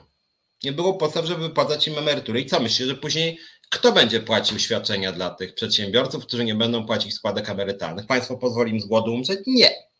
Państwo im będzie płacić e, wtedy e, świadczenia społeczne finansowane z naszych podatków naszych obywateli, którzy nie uciekają od płacenia, płacenia składek i podatków. Tutaj Arkadiusz Zakrzewski mówi, że składki nie są opodatkowane, więc pomysł zwolnienia emerytury z podatków są e, mm, irracjonalne. Mm, znaczy, no, no, no, no, tak, w tym sensie tak, tylko mówię o tym, że, że, że mój argument był jakby solidarnościowy, to znaczy mi chodziło o to, że wszyscy obywatele łącznie z emerytami e, jakby utrzymują się utrzymują to państwo i zarazem to państwo daje im różnego rodzaju usługi, transport publiczny, e, ochronę zdrowia, e, remonty dróg, e, nie wiem, tam kwestie związane ze świadczeniami, nie wiem, sportem dla osób z niepełnosprawnościami i tak dalej, i tak dalej. Więc zwalnianie kolejnych grup od podatku to z jednej strony nierówność podmiotów, a z drugiej strony to jest po prostu niszczenie polskiego państwa. Więc również dobrowolny ZUS dla przedsiębiorców to jest kuriozum. Ja się zgadzam z Tomaszem, właśnie do tego, ja, ja się zgadzam, Tomasz pisze, że podatki trzeba uporządkować, mnogość podatków przyprawia o zawrót głowy i wątpię, że przeciętny obywatel jest zdolny to ogarnąć. Pełna zgoda. I dlatego nie należy wprowadzać nowych zwolnień, wyłączeń, wykluczeń, przesunięć, tylko wprowadzić jednolity, spójny system. Więc jak już o tym może mówimy, to ja powiem o swoim pomyśle. Jest pan który nawet tam było, e, że, że, że, że on jest rozważany jako kandydat ministra finansów Wojciechowski. Ja się z nim tu zgadzam. Ja nawet nie wiem, czy on był pierwszy tu, czy ja byłem pierwszy. W każdym bądź razie e, broniliśmy tego samego, mianowicie czegoś, co się nazywało jednolitą daniną. E, jednolitą daniną. Wiem, że oglądają tutaj nas osoby między innymi ze skarbówki i ZUS-u, więc mogą też ocenić tą propozycję. Ja jestem zdecydowanym zwolennikiem tego, żeby była jednolita danina. Przez jednolitą daninę absolutnie nie mam na myśli podatku liniowego ani takich bzdur. E, mam na myśli to, że składki, wszelkie składki, nie tylko zdrowotne, ale również składki emerytalno-rentowe byłyby wrzucone do podatków. Wszystko byłoby w podatku PIT, wszystko tak jest w Danii i tam jest system, który, e, który, który jest bardzo progresywny i tak rozumiane podatki są od mniej więcej 10 do mniej więcej 60%. 10-60 progresja podatkowa w zależności od wysokości dochodu. I w tym od 10 do 60 są wszystkie składki, wszystkie dokładnie, czyli nie ma wyodrębnionego, mm, wyodrębnionej składki zdrowotnej, nie ma składki emerytalno-rentowej, nie ma żadnych odpisów, wszystko jest w podatku PIT, wszystko. To się nazywało jednolitą daniną, tam wtedy właśnie ten Wojciechowski to zgłaszał, swego czasu właśnie Platforma to na chwilę zgłaszała, na chwilę PiS to zgłaszał i tak wszyscy próbowali z tego natychmiast rezygnowali. A moim zdaniem to byłoby dużo lepsze rozwiązanie niż jakieś dobrowolne pity, dobrowolne składki. Bardzo dobrym właśnie rozwiązaniem moim zdaniem jest to, żeby przejść do tej jednolitej daniny, gdzie składki są wrzucane podatki. Oczywiście to by wymagało rewolucji systemu emerytalnego, bo dzisiaj jest tak, że każdy wpłaca sam na siebie, więc trzeba by odejść od reformy z 99 roku, czego jestem gorącym zwolennikiem. E, w związku z tym wszystkie te kombinowanie na podatkach jest niemądre. E, natomiast uważam, że tego typu reforma byłaby bardzo dobra i byłaby bardzo upraszczająca upraszczająca, mówię też do Katarzyny, y, bo właśnie ona była bardzo prosta, wszystko było bardzo łatwe, każdy mógłby sam sobie wyliczyć wysokość podatku, skarbówka nie miała problemu, bo widziała, ten pan zarobił 48 tysięcy złotych, czyli do 20 tysięcy ma 10%, później po przekroczeniu rośnie do 15. Nie ma żadnych składek wyodrębnionych, wszystko jest bardzo proste i przejrzyste również dla urzędów. I przy okazji, moim zdaniem, w tym systemie to byłoby bardzo wygodne też dla wszystkich i również dla skarbówki. E, mianowicie e, wyglądałoby to tak, że, e, że nasze dochody byłyby widziane w systemie i po przekroczeniu pewnej stawki od razu by, byśmy my widzieli, kiedy przechodzimy w drugi próg albo trzeci, tak? I, automa- i automatycznie fiskus by nam pobierał. Czyli w systemie księgowa by wrzucała Szumlewicz zarobił, no wiecie ile ja zarabiam, mówiłem wiele razy w Związkowej Alternatywie średnią krajową. E, w związku z tym na przykład tam, nie wiem, zarabiam 7 tysięcy brutto i na przykład system PIP księgowa przerzuca przez system, wrzuca 7 tysięcy do systemu, PIP na moje konto przerzuca się na przykład, nie wiem, 5200 teraz to jest, a 1800 w ramach podatku idzie dla fiskusa. Szumlewicz dostaje, e, dostaje e, podwyżkę do 8,5 tysiąca i co? I na przykład e, przy 7,5 zaczyna się nowy próg, więc PIP już, już ten dla fiskusa jest wyższa kwota. Nie, nie byłoby proste jak Polski Ład. Problem z Polskim Ładem, no przecież wiesz Katarzyno, bo ja sam o Polskim Ładzie wtedy pisałem i nawet apelowałem do pana Morawieckiego, żeby coś z tym zrobił i nawet brałem udział z ówczesną minister finansów E, która mi groziła nawet pozwem za to, że ośmieszałem Polski Ład, z czego się oczywiście wycofała dzień później, bo wiedziała, że to jest po prostu głupie. E, e, otóż z Polskim Ładem był ten problem, tam nie było problemu z tym, że oni tam obniżyli podatki czy podwyższyli. Oni chcieli akurat obniżyć, to się część liberałów podobało. Problem z Polskim Ładem był przede wszystkim taki, że oni zrobili różne algorytmy wyłączenia Pojawił się ten słynny PIT 2.0, o którym nikt nic nie wiedział i nie wiedzieli również ministrowie. I ministrowie mówili, że z całą pewnością wszystkim podatki się obniżą, a się okazało, że kwota na rękę się obniżyła i najpierw Czarnek mówił, że to jakiś debil, jak uważa, że mu się obniżyła pensja, później się okazało, że taki debil jest kilkaset tysięcy. Oni po prostu bardzo skomplikowali i skomplikowali tak zwaną ulgą dla klasy średniej, której w ogóle nic, nikt nie rozumiał. Później, e, później rozporządzeniami zmieniali ustawę, którą sami przegłosowali. Nikt nie wiedział, czy w ogóle można rozporządzeniem cokolwiek zmieniać. Później przyjmowali ustawę, która była reformą reformy, nie wiadomo czy ona zmieniała reformę, czy rozporządzenie, które zmieniało reformy i na tym polegał problem. Ja się tu zgadzam z Korra Korwo, że im więcej, tym bardziej skomplikowany system. Zlikwidować wszystkie ulgi i wprowadzić właśnie ten system, o którym mówię.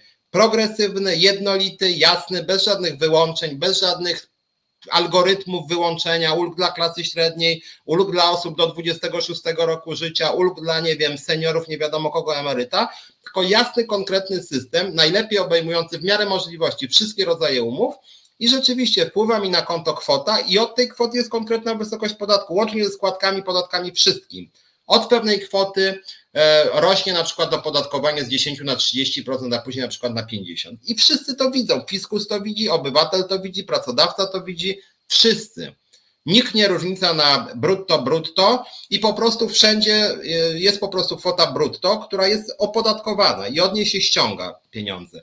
E, I, i czy, czy, czy, widzę, żeby rząd wprowadził coś jasno i przejrzyście? No Katarzyno, no mówi, mówi do ciebie w tym momencie pan premier Piotr Szumlewicz, który kreśli pewną wizję, a to czy pan premier Donald Tusk z tego korzysta, albo pan wicepremier Czarzasty, czy wicepremier Hołownia, czy Kośniak-Kamysz, no to sorry, no to już jest ich wybór. Ja piszę, czego my, a przynajmniej ja bym oczekiwał, z tego co wiem w naszej związkowej alternatywie duże poparcie dla tego typu transparentnych propozycji. Czy będzie w rządzie? Zobaczymy, będziemy pisać do nowego rządu, żeby wdrażali tego typu rozwiązania. Natomiast mówię o tym, e, mówię o tym, że złe rozwiązania są, e, które psują system.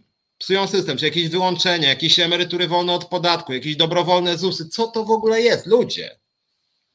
I co później będą weryfikacje? Jeszcze, jeszcze brakuje tylko tego, żeby prowadzić dobrowolny ZUS dla przedsiębiorców za ich pracę we wtorki i, i piątki tylko. I żeby fiskus sprawdzał, czy on naprawdę we wtorek pracował, czy w piątek. Przecież to jest jakiś absurd. No.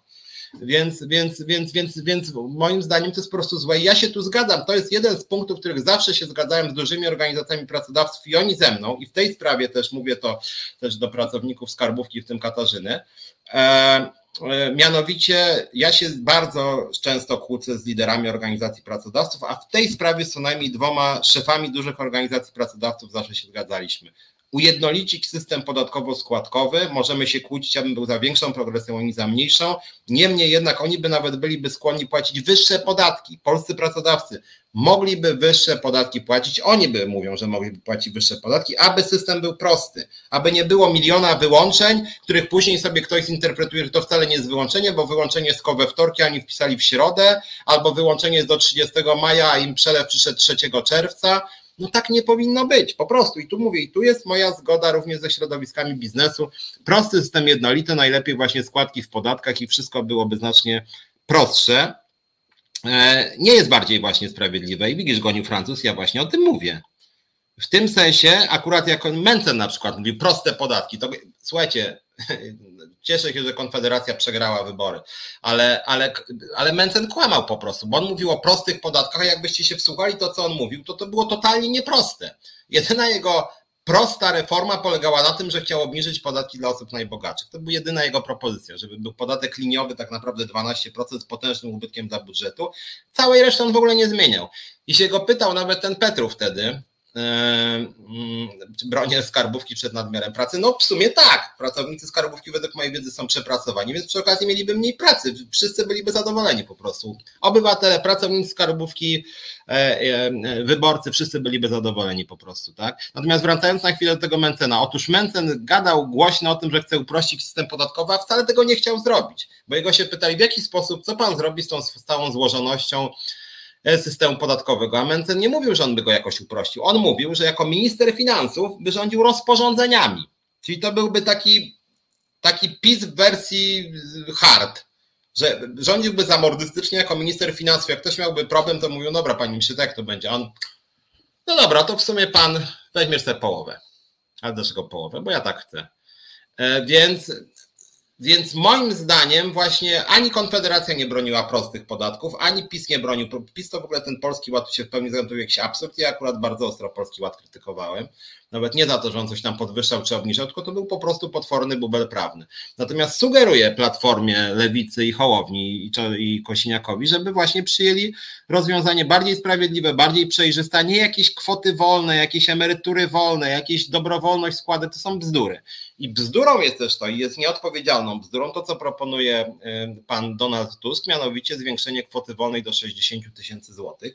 60 tysięcy mielibyśmy w parytecie siły nabywczej, w parytecie siły nabywczej Polska miałaby najwyższą kwotę wolną w Unii Europejskiej, jakbyśmy mieli 60 tysięcy. Czy ten Tusk oszalał? 20 miliardów, 30 miliardów plecy, z tego co pamiętam, przy obniżeniu kwoty wolnej do 60 e, tysięcy złotych rocznie.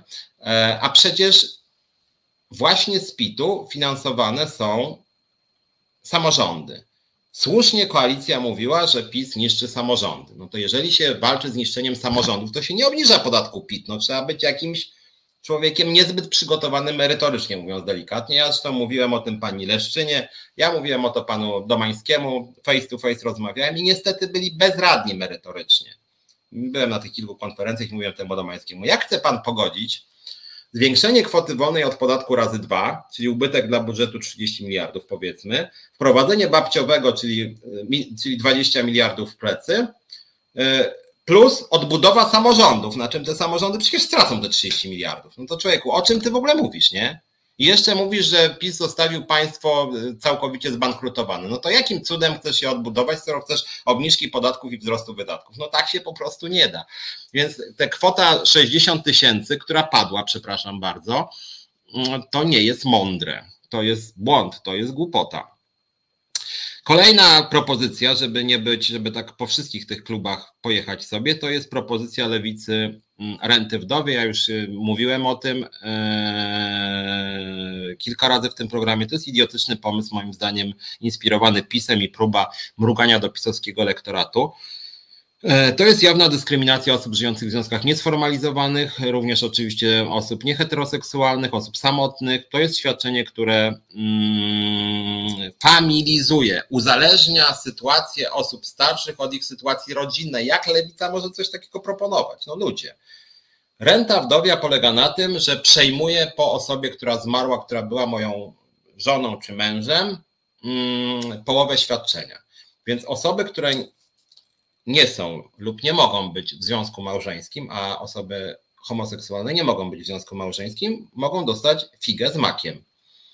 Jest to otwarta dyskryminacja osób żyjących w związkach niesformalizowanych i przy okazji jest to lekceważenie wobec osób starszych samotnych. Przy okazji jest to świadczenie, które sprawia, że opłaca się być w małżeństwie, co sprawia, że małżeństwo przestaje być. Hmm, aktem związanym z miłością, namiętnością, z chęcią wspólnego spędzania czasu i staje się biznesem po prostu. No nie chcę brutalnie mówić za Marksem, jak to Marks mówił, że małżeństwo w społeczeństwie kapitalistycznym jest formą prostytucji.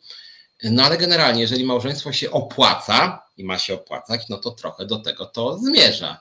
Więc ja uważam, że lewica kompromituje się forsując coś takiego i akurat jak chodzi o rentę wdowią, to PiS to poprze PiS to poprze i wręcz może nawet przeforsuje razem z lewicą, a to jest świadczenie jawnie konserwatywne. Jeżeli lewica by chciała, a powinna chcieć, pomóc osobom starszym, osobom schorowanym, seniorom, to powinna dążyć rzeczywiście do podniesienia emerytur, o czym wspominałem, i z drugiej strony radykalnej rozbudowy usług senioralnych. W Polsce w zasadzie nie ma czegoś takiego jak bezpłatne usługi dla osób starszych, osób z niepełnosprawnościami.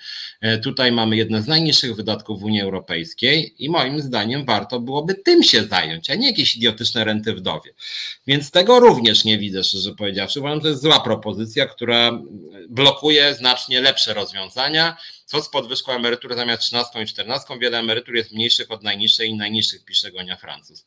No tak, no ale co w związku z tym? No to, to co tutaj 13 pomaga? 13 i 14 to jest trochę tak jak z pensjami, że pracownik zarabia bardzo słabo i mówią, dobra, dobra, to może byśmy, to może ci dorzucę pięć stówek jednorazowo. I wszyscy, wow, pięć stówek jednorazowo. No i później mija trzy miesiące, kurde, przecież ja zarabiam grosze. No ja przecież w budżetówce tak to wygląda od lat, no. E, więc, e, więc, więc moim zdaniem to nie jest dobre rozwiązanie. Ani ta trzynastka, czternastka, ani ta renta wdowia. Po prostu należałoby podwyższyć na przykład jednorazowo emerytury, nie wiem, o 30% i później waloryzować. Warto by radykalnie zwiększyć wydatki na, mm, na usługi publiczne, na wsparcie dla osób z niepełnosprawnościami, na sprzęt wysokiej jakości, żeby ci ludzie po prostu nie czuli się, że są z niepełnosprawnościami. E, w związku z tym, moim zdaniem, to nie jest dobre rozwiązanie. Ja wiem, że w Niemczech, tutaj pan Henryk pisze, że w Niemczech jest tam 100%. W Niemczech Niemcy są konserwatywnym krajem. E, natomiast ja jestem zwolennikiem socjaldemokratycznych krajów skandynawskich, gdzie wszyscy są równo traktowani niezależnie od sytuacji rodzinnej. Tak to powinno wyglądać. E, więc, więc moim zdaniem to jest zły kierunek i to jest nielewicowe przede wszystkim. To nie ma nic lewicy, to jest chadeckie rozwiązanie. To jest konserwatywna polityka społeczna. Kolejna sprawa, która niestety łączy wszystkich, łącznie z PiSem, więc tutaj zmiany po prostu nie będzie, to jest utrzymanie wieku emerytalnego na poziomie 65 lat dla mężczyzn, 60 lat dla kobiet. E, jesteśmy ostatnim dumnym krajem w Unii Europejskiej, który różnicuje wiek emerytalny, dyskryminuje kobiety i ma i jest z tego dumny. Częścią tego są liberałowie z koalicji i w cudzysłowie lewicowcy z Razem czy z Nowej Lewicy. Jakby koalicja pod tytułem Dyskryminujmy kobiety. Nie kumam, żadna partia w Europie nie broni czegoś takiego. To jest jakiś po prostu absurd, żeby kobiety miały przechodzić na emeryturę 5 lat wcześniej niż mężczyźni, mając bardzo niskie emerytury, głodowe, które nie pozwalają na zaspokojenie podstawowych potrzeb bo wiecie, jaki jest argument jedyny za tym, żeby kobiety miały wcześniejszy wiek emerytalny? Oczywiście ten argument jest taki, e, żeby kobiety zajmowały się najpierw dziećmi, a później wnukami, że kobiety w ogóle nie są od tego, żeby pracować. Kobiety mają się sprowadzać do obowiązków rodzinnych, usługiwać mężowi, opiekować się dziećmi, opiekować się wnukami i między innymi dlatego kobiety mają wypadać z rynku pracy, między innymi dlatego w Polsce różnica między aktywnością zawodową kobiet i mężczyzn rzędu 15 punktów procentowych i również różnica między pracującymi mężczyznami i kobietami rzędu 15% i PiS robił wszystko, żeby ta przepaść jeszcze wzrosła, co niestety Lewica, Koalicja, Hołownia, Kośniak-Kamysz to popierają. I to jest jakiś konformizm chyba, bo ja nie wierzę, żeby Zandberg czy Tusk tak uważali, że tak powinno być, plus jeszcze jakieś babciowe idiotyczne. E, ale to jest po prostu chore. Moim zdaniem wiek emerytalny powinien być zrównany i państwo powinno robić wszystko, żeby sytuacja kobiet i mężczyzn na rynku pracy, sytuacja kobiet i mężczyzn w rodzinie była identyczna po prostu. Krótko mówiąc, żeby znieść dyskryminację kobiet. Natomiast w polskim systemie, w którym e, wysokość emerytury jest skorelowana ze stażem pracy, podwójnie dyskryminuje kobiety. Bo jeżeli kobiety wcześniej wypadają z rynku pracy, a jeszcze zajmują się wcześniej dziećmi, to mają mega niskie emerytury. I na dodatek jeszcze są potrójnie dyskryminowane, dlatego że jeszcze w Polsce jest tak, że składki, które my wpłacimy do systemu, dzielą się na przewidywaną długość życia. W związku z tym, że kobiety dłużej żyją od mężczyzn i wcześniej przychodzą na emeryturę, to są w plecy potrójnie, mają jeszcze niższe te emerytury, więc to jest w ogóle totalnie absurdalne. Totalnie absurdalne. Tak samo to babciowe kretyńskie, które polega na tym, że młode babcie mają wypadać z rynku pracy, żeby zajmować się wnuczkami. No to dokładnie PiS tego chciał. To teraz koalicja się licytuje z PiSem, kto będzie bardziej konserwatywny. Ja wiem, że to niby jest metafora, że to nie tylko babciowe, bo to można wydać na żłobek, ale jeżeli można wydać na żłobek, to dlaczego państwo ma nie wydawać na żłobek? No, dlaczego? Bo, bo, bo co? No więc właśnie, więc moim zdaniem zamiast rozdawania pieniędzy warto zająć się usługami publicznymi, co mówiłem już na początku. E, niemniej jednak to jest też złe, zła propozycja, więc moim zdaniem wiek emerytalny powinien być e, zrównany. E, I, i, jakby i również to jest taki kolej, kolejny wymiar, z którym ja się nie zgadzam. Warto jest, ja też będę śledził uważnie, to może dużo czasu nam nie zostało, to może jeszcze kilka rzeczy, z którymi się zgadzam jakoś tam, chociaż one są ogólne. E, kwestia relacji Polski z Unią Europejską. Mm, PiS moim zdaniem w dużej mierze nas z Unii Europejskiej wyprowadził. Mm, I moim zdaniem zrobił, to jest, to jest koszmar jakiś, ponieważ wejście do Unii Europejskiej moim zdaniem było jednym z największych dobrodziejstw Polski od zawsze. Odkąd Polska powstała, to wejście do Unii Europejskiej było jedną z najlepszych rzeczy, która nas w historii spotkała. Ja osobiście jestem zwolennikiem radykalnego zacieśnienia relacji Polski z Unią Europejską, wejścia do strefy euro, pełnej implementacji prawa unijnego. Jestem zwolennikiem tego, żebyśmy się zgadzali prawie na wszystko, jak chodzi o decyzję Komisji Europejskiej i oczywiście brali udział w pracach nad ustawami w Komisji Europejskiej. My jesteśmy częścią Unii Europejskiej i powinniśmy brać udział w procesie decyzyjnym w Unii Europejskiej. Natomiast PiS postawił Polskę poza Unią Europejską i przedstawiał Komisję Europejską jako jakiś obcy twór, nawet to w tym idiotycznym referendum było, które na szczęście padło. E, no właśnie, Gonia Francuz, zgadzam się, teraz mamy szansę na powrót do Unii Europejskiej. Z całą pewnością. Mm, całą pewnością e, wrócimy do Unii Europejskiej w tym sensie, że jakość rozmów się poprawi. Co samo w sobie jest ważne, wbrew pozorom, bo te kuluarowe nawet rozmowy w Unii są ważne. Więc Polska na pewno poprawi relacje z Unią Europejską. E, nowy rząd będzie starał się bardziej dbać o jakość prawa, nie będzie konfrontacyjny wobec Unii i tu jakby nie mam wątpliwości, na tym polu będzie duża dobra zmiana. Mówię to bez ironii.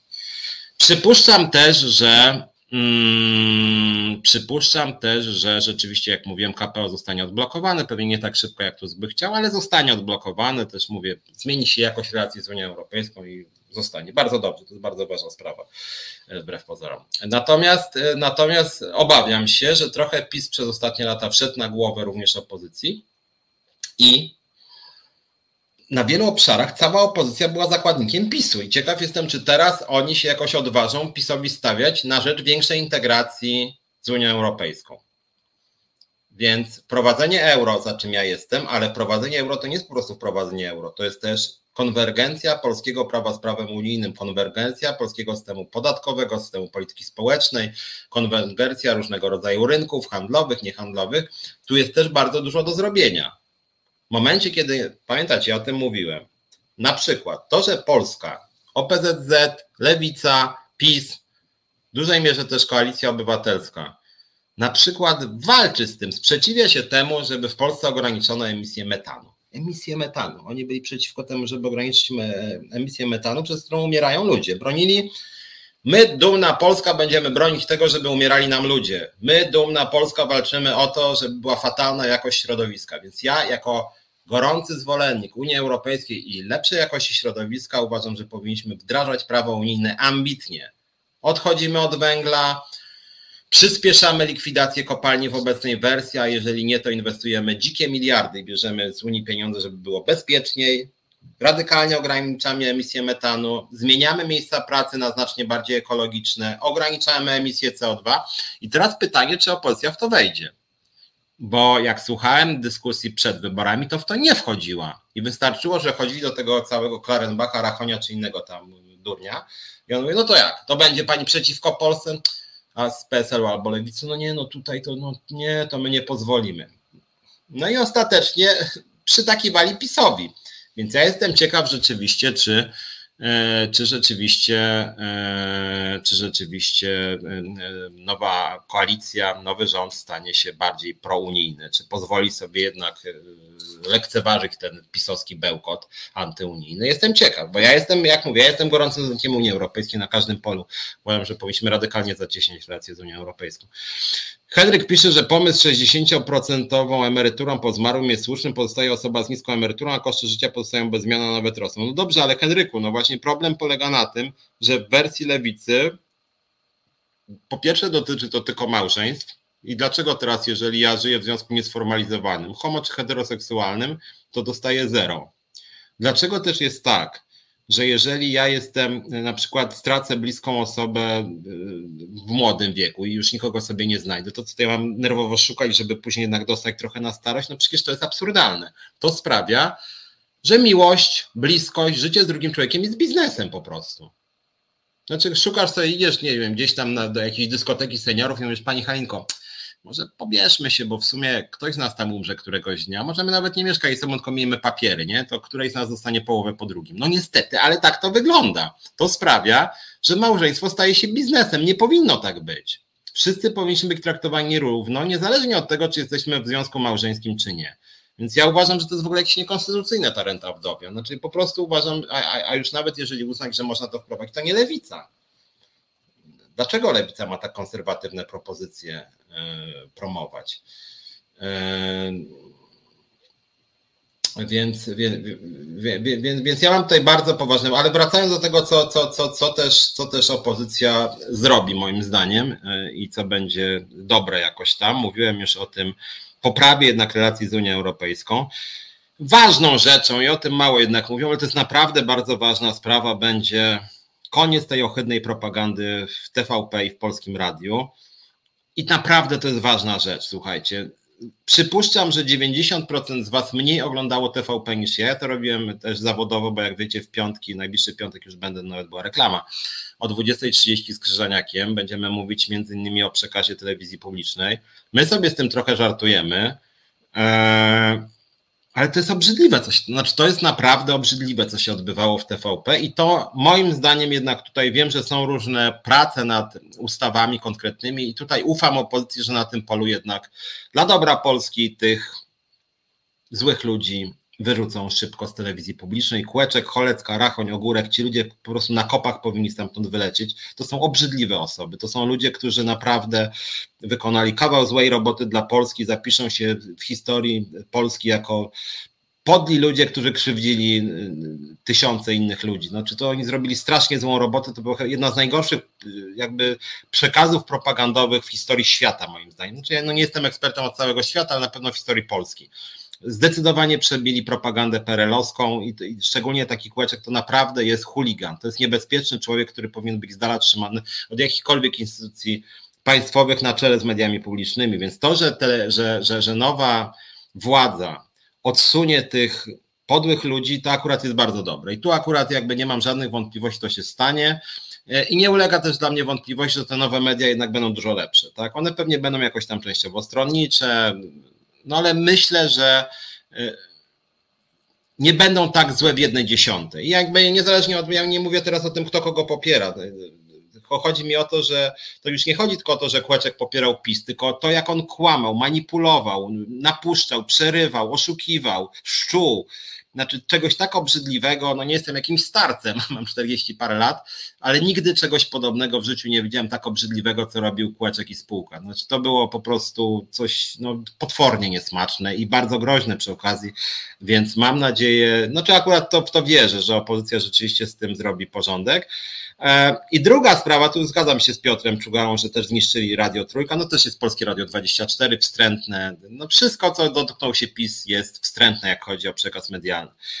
E, e, druga sprawa to, jest, to są prezesi spółek Skarbu Państwa. To były pytania o dymisję pani Uścińskiej, o czym trochę mówiłem. Natomiast Obajtek, wcześniej Janusz Kowalski, no czy można bardzo długo wymieniać jak PiS powrzucał kochanków, żony, mężów, braci, siostry, matki, ojców.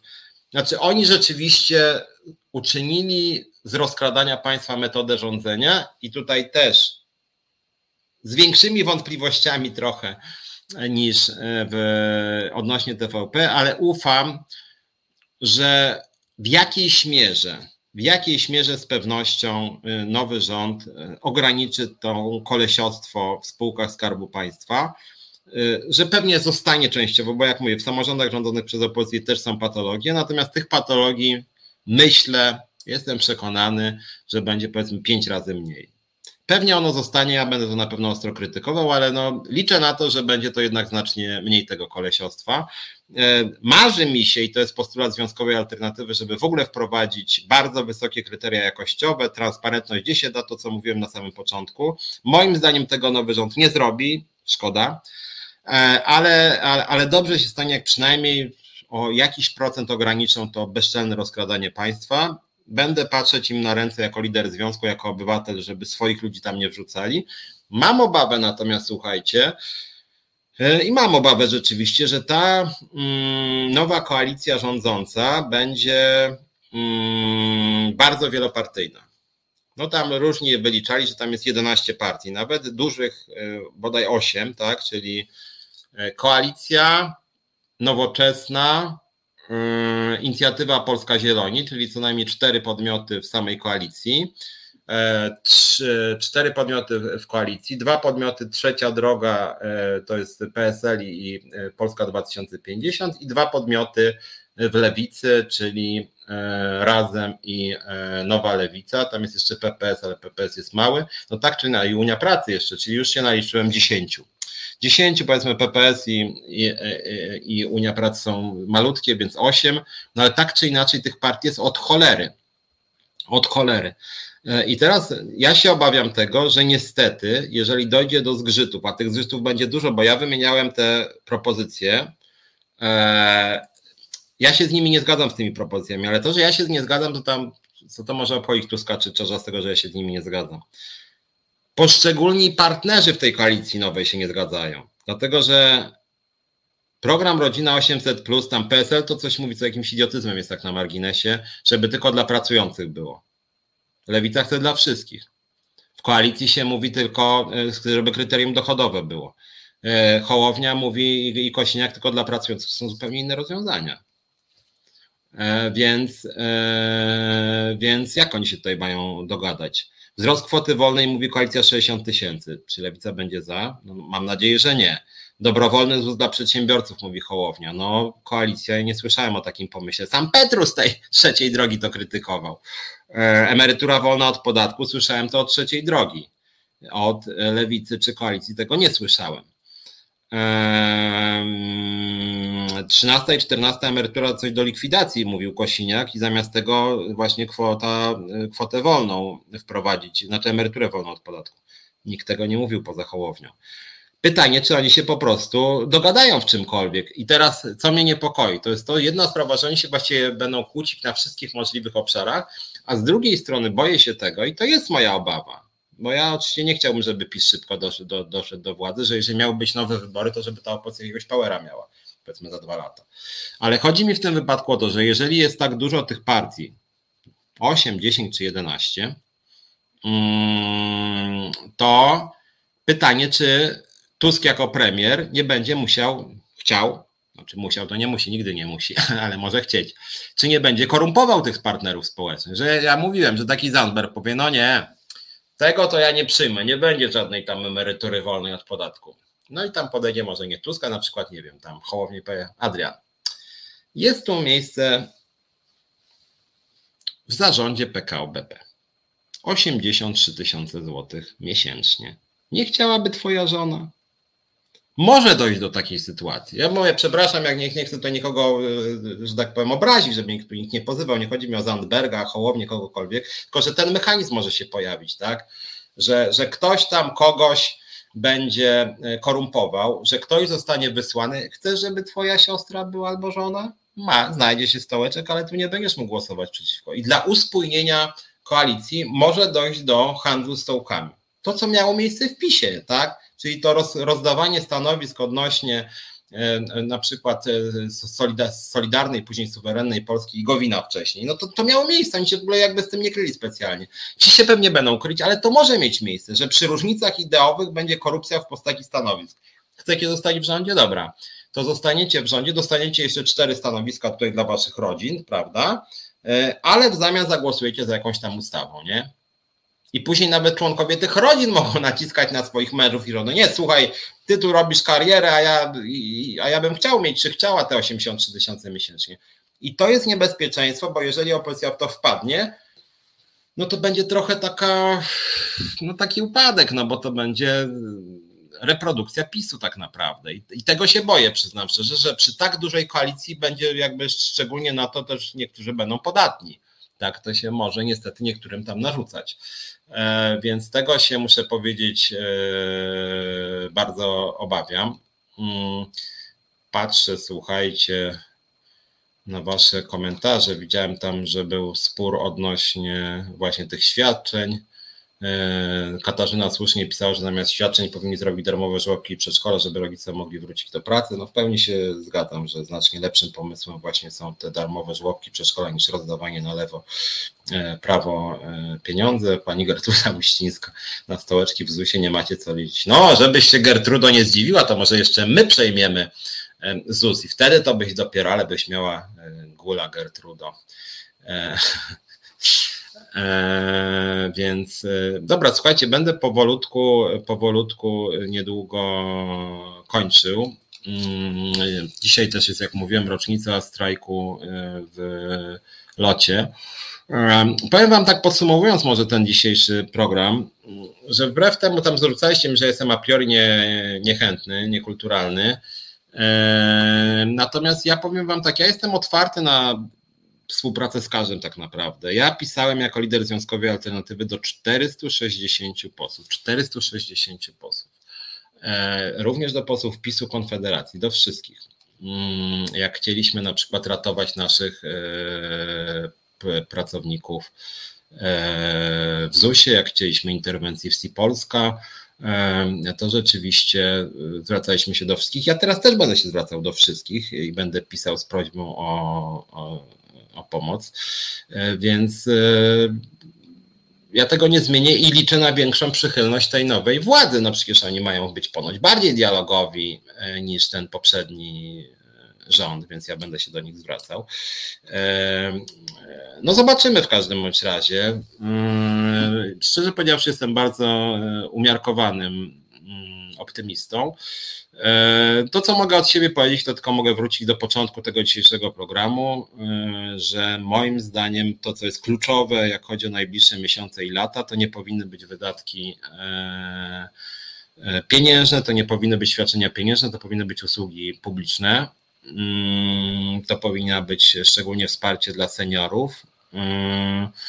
E, to powinno być wsparcie również dla dzieci, ale nie pieniężne, tylko właśnie w postaci posiłków w szkołach, w postaci żłobków, w postaci przedszkoli, w postaci pielęgniarek w szkołach, w postaci psychologów szkolnych. Jakoś, że tak powiem, psychiki młodych ludzi, no niestety pogorszyło się. E, tam, gdzie są świadczenia pieniężne, widzę tutaj, że Anna, Maria, o tym też e, wszyscy pisałyście odnośnie tego kryterium dochodowego, że jeżeli już są te świadczenia pieniężne, to też uważam, że powinny być świadczenia świadczenia pieniężne. E, no, ale podsumowując, myślę, że za 2, 3, 4, 5 tygodni będziemy wiedzieli dużo więcej. Natomiast też no, Goni Francuz sugeruje, żebyś tak się nie denerwowała, że tak powiem, jak ja krytykuję władzę, bo ja ją krytykuję w tym sensie prewencyjnie właśnie po to, żeby ją ostrzec, tak, i żeby ją zachęcić, żeby była być może bardziej prozwiązkowa niż ta poprzednia władza. E, powtarzam na końcu, słuchajcie, Korra Korwo, nie będzie program od 16, dzisiaj jest wyjątkowo o godzinie 16, mm, bo mam jedno ważne spotkanie, natomiast za tydzień już będzie o godzinie 17. O 17 jest program Czas na Związki, więc już teraz Was zapraszam na za tydzień. Jedna uwaga, jedna uwaga, którą mógłbym Was prosić, oczywiście, tak jak co tydzień, zapraszam Was serdecznie E, zapraszam Was serdecznie do wstępowania do Związkowej Alternatywy i przy okazji, poza tym zaproszeniem, zapraszam Was też do pisania o różnego rodzaju informowania mnie jako lidera związku, ale też prowadzącego programu, żebyście pisali właśnie o różnych e, patologiach, o różnych niebezpieczeństwach, o różnych e, negatywnych zjawiskach na rynku pracy. My staramy się tam interweniować i też szukamy remediów, co zrobić i w jaki sposób też ten polski rynek pracy naprawić. No, no dobra, słuchajcie, to dziękuję Wam za dzisiejszy program, więc przyglądajmy się nowej władzy, patrzmy na ręce, jak ta władza powstaje, żądajmy od nowej władzy, bo to też był przekaz taki mniej lub bardziej ukryty dzisiejszego programu, żądamy od Was, żebyście zatrudniali jednak ekspertów, żeby nie było takich tępych aparatczyków jak Janusz Kowalski, tylko żeby ta jakość e, administracji była mm, znacznie, znacznie wyższa, żeby było możliwie mało tam takich politykierów, a znacznie więcej, żeby było ekspertów, żeby te świadczenia społeczne były znacznie bardziej przemyślane. I powtarzam po raz trzeci już chyba, żeby były usługi publiczne wysokiej jakości, a nie rozdawanie pieniędzy na lewo i prawo.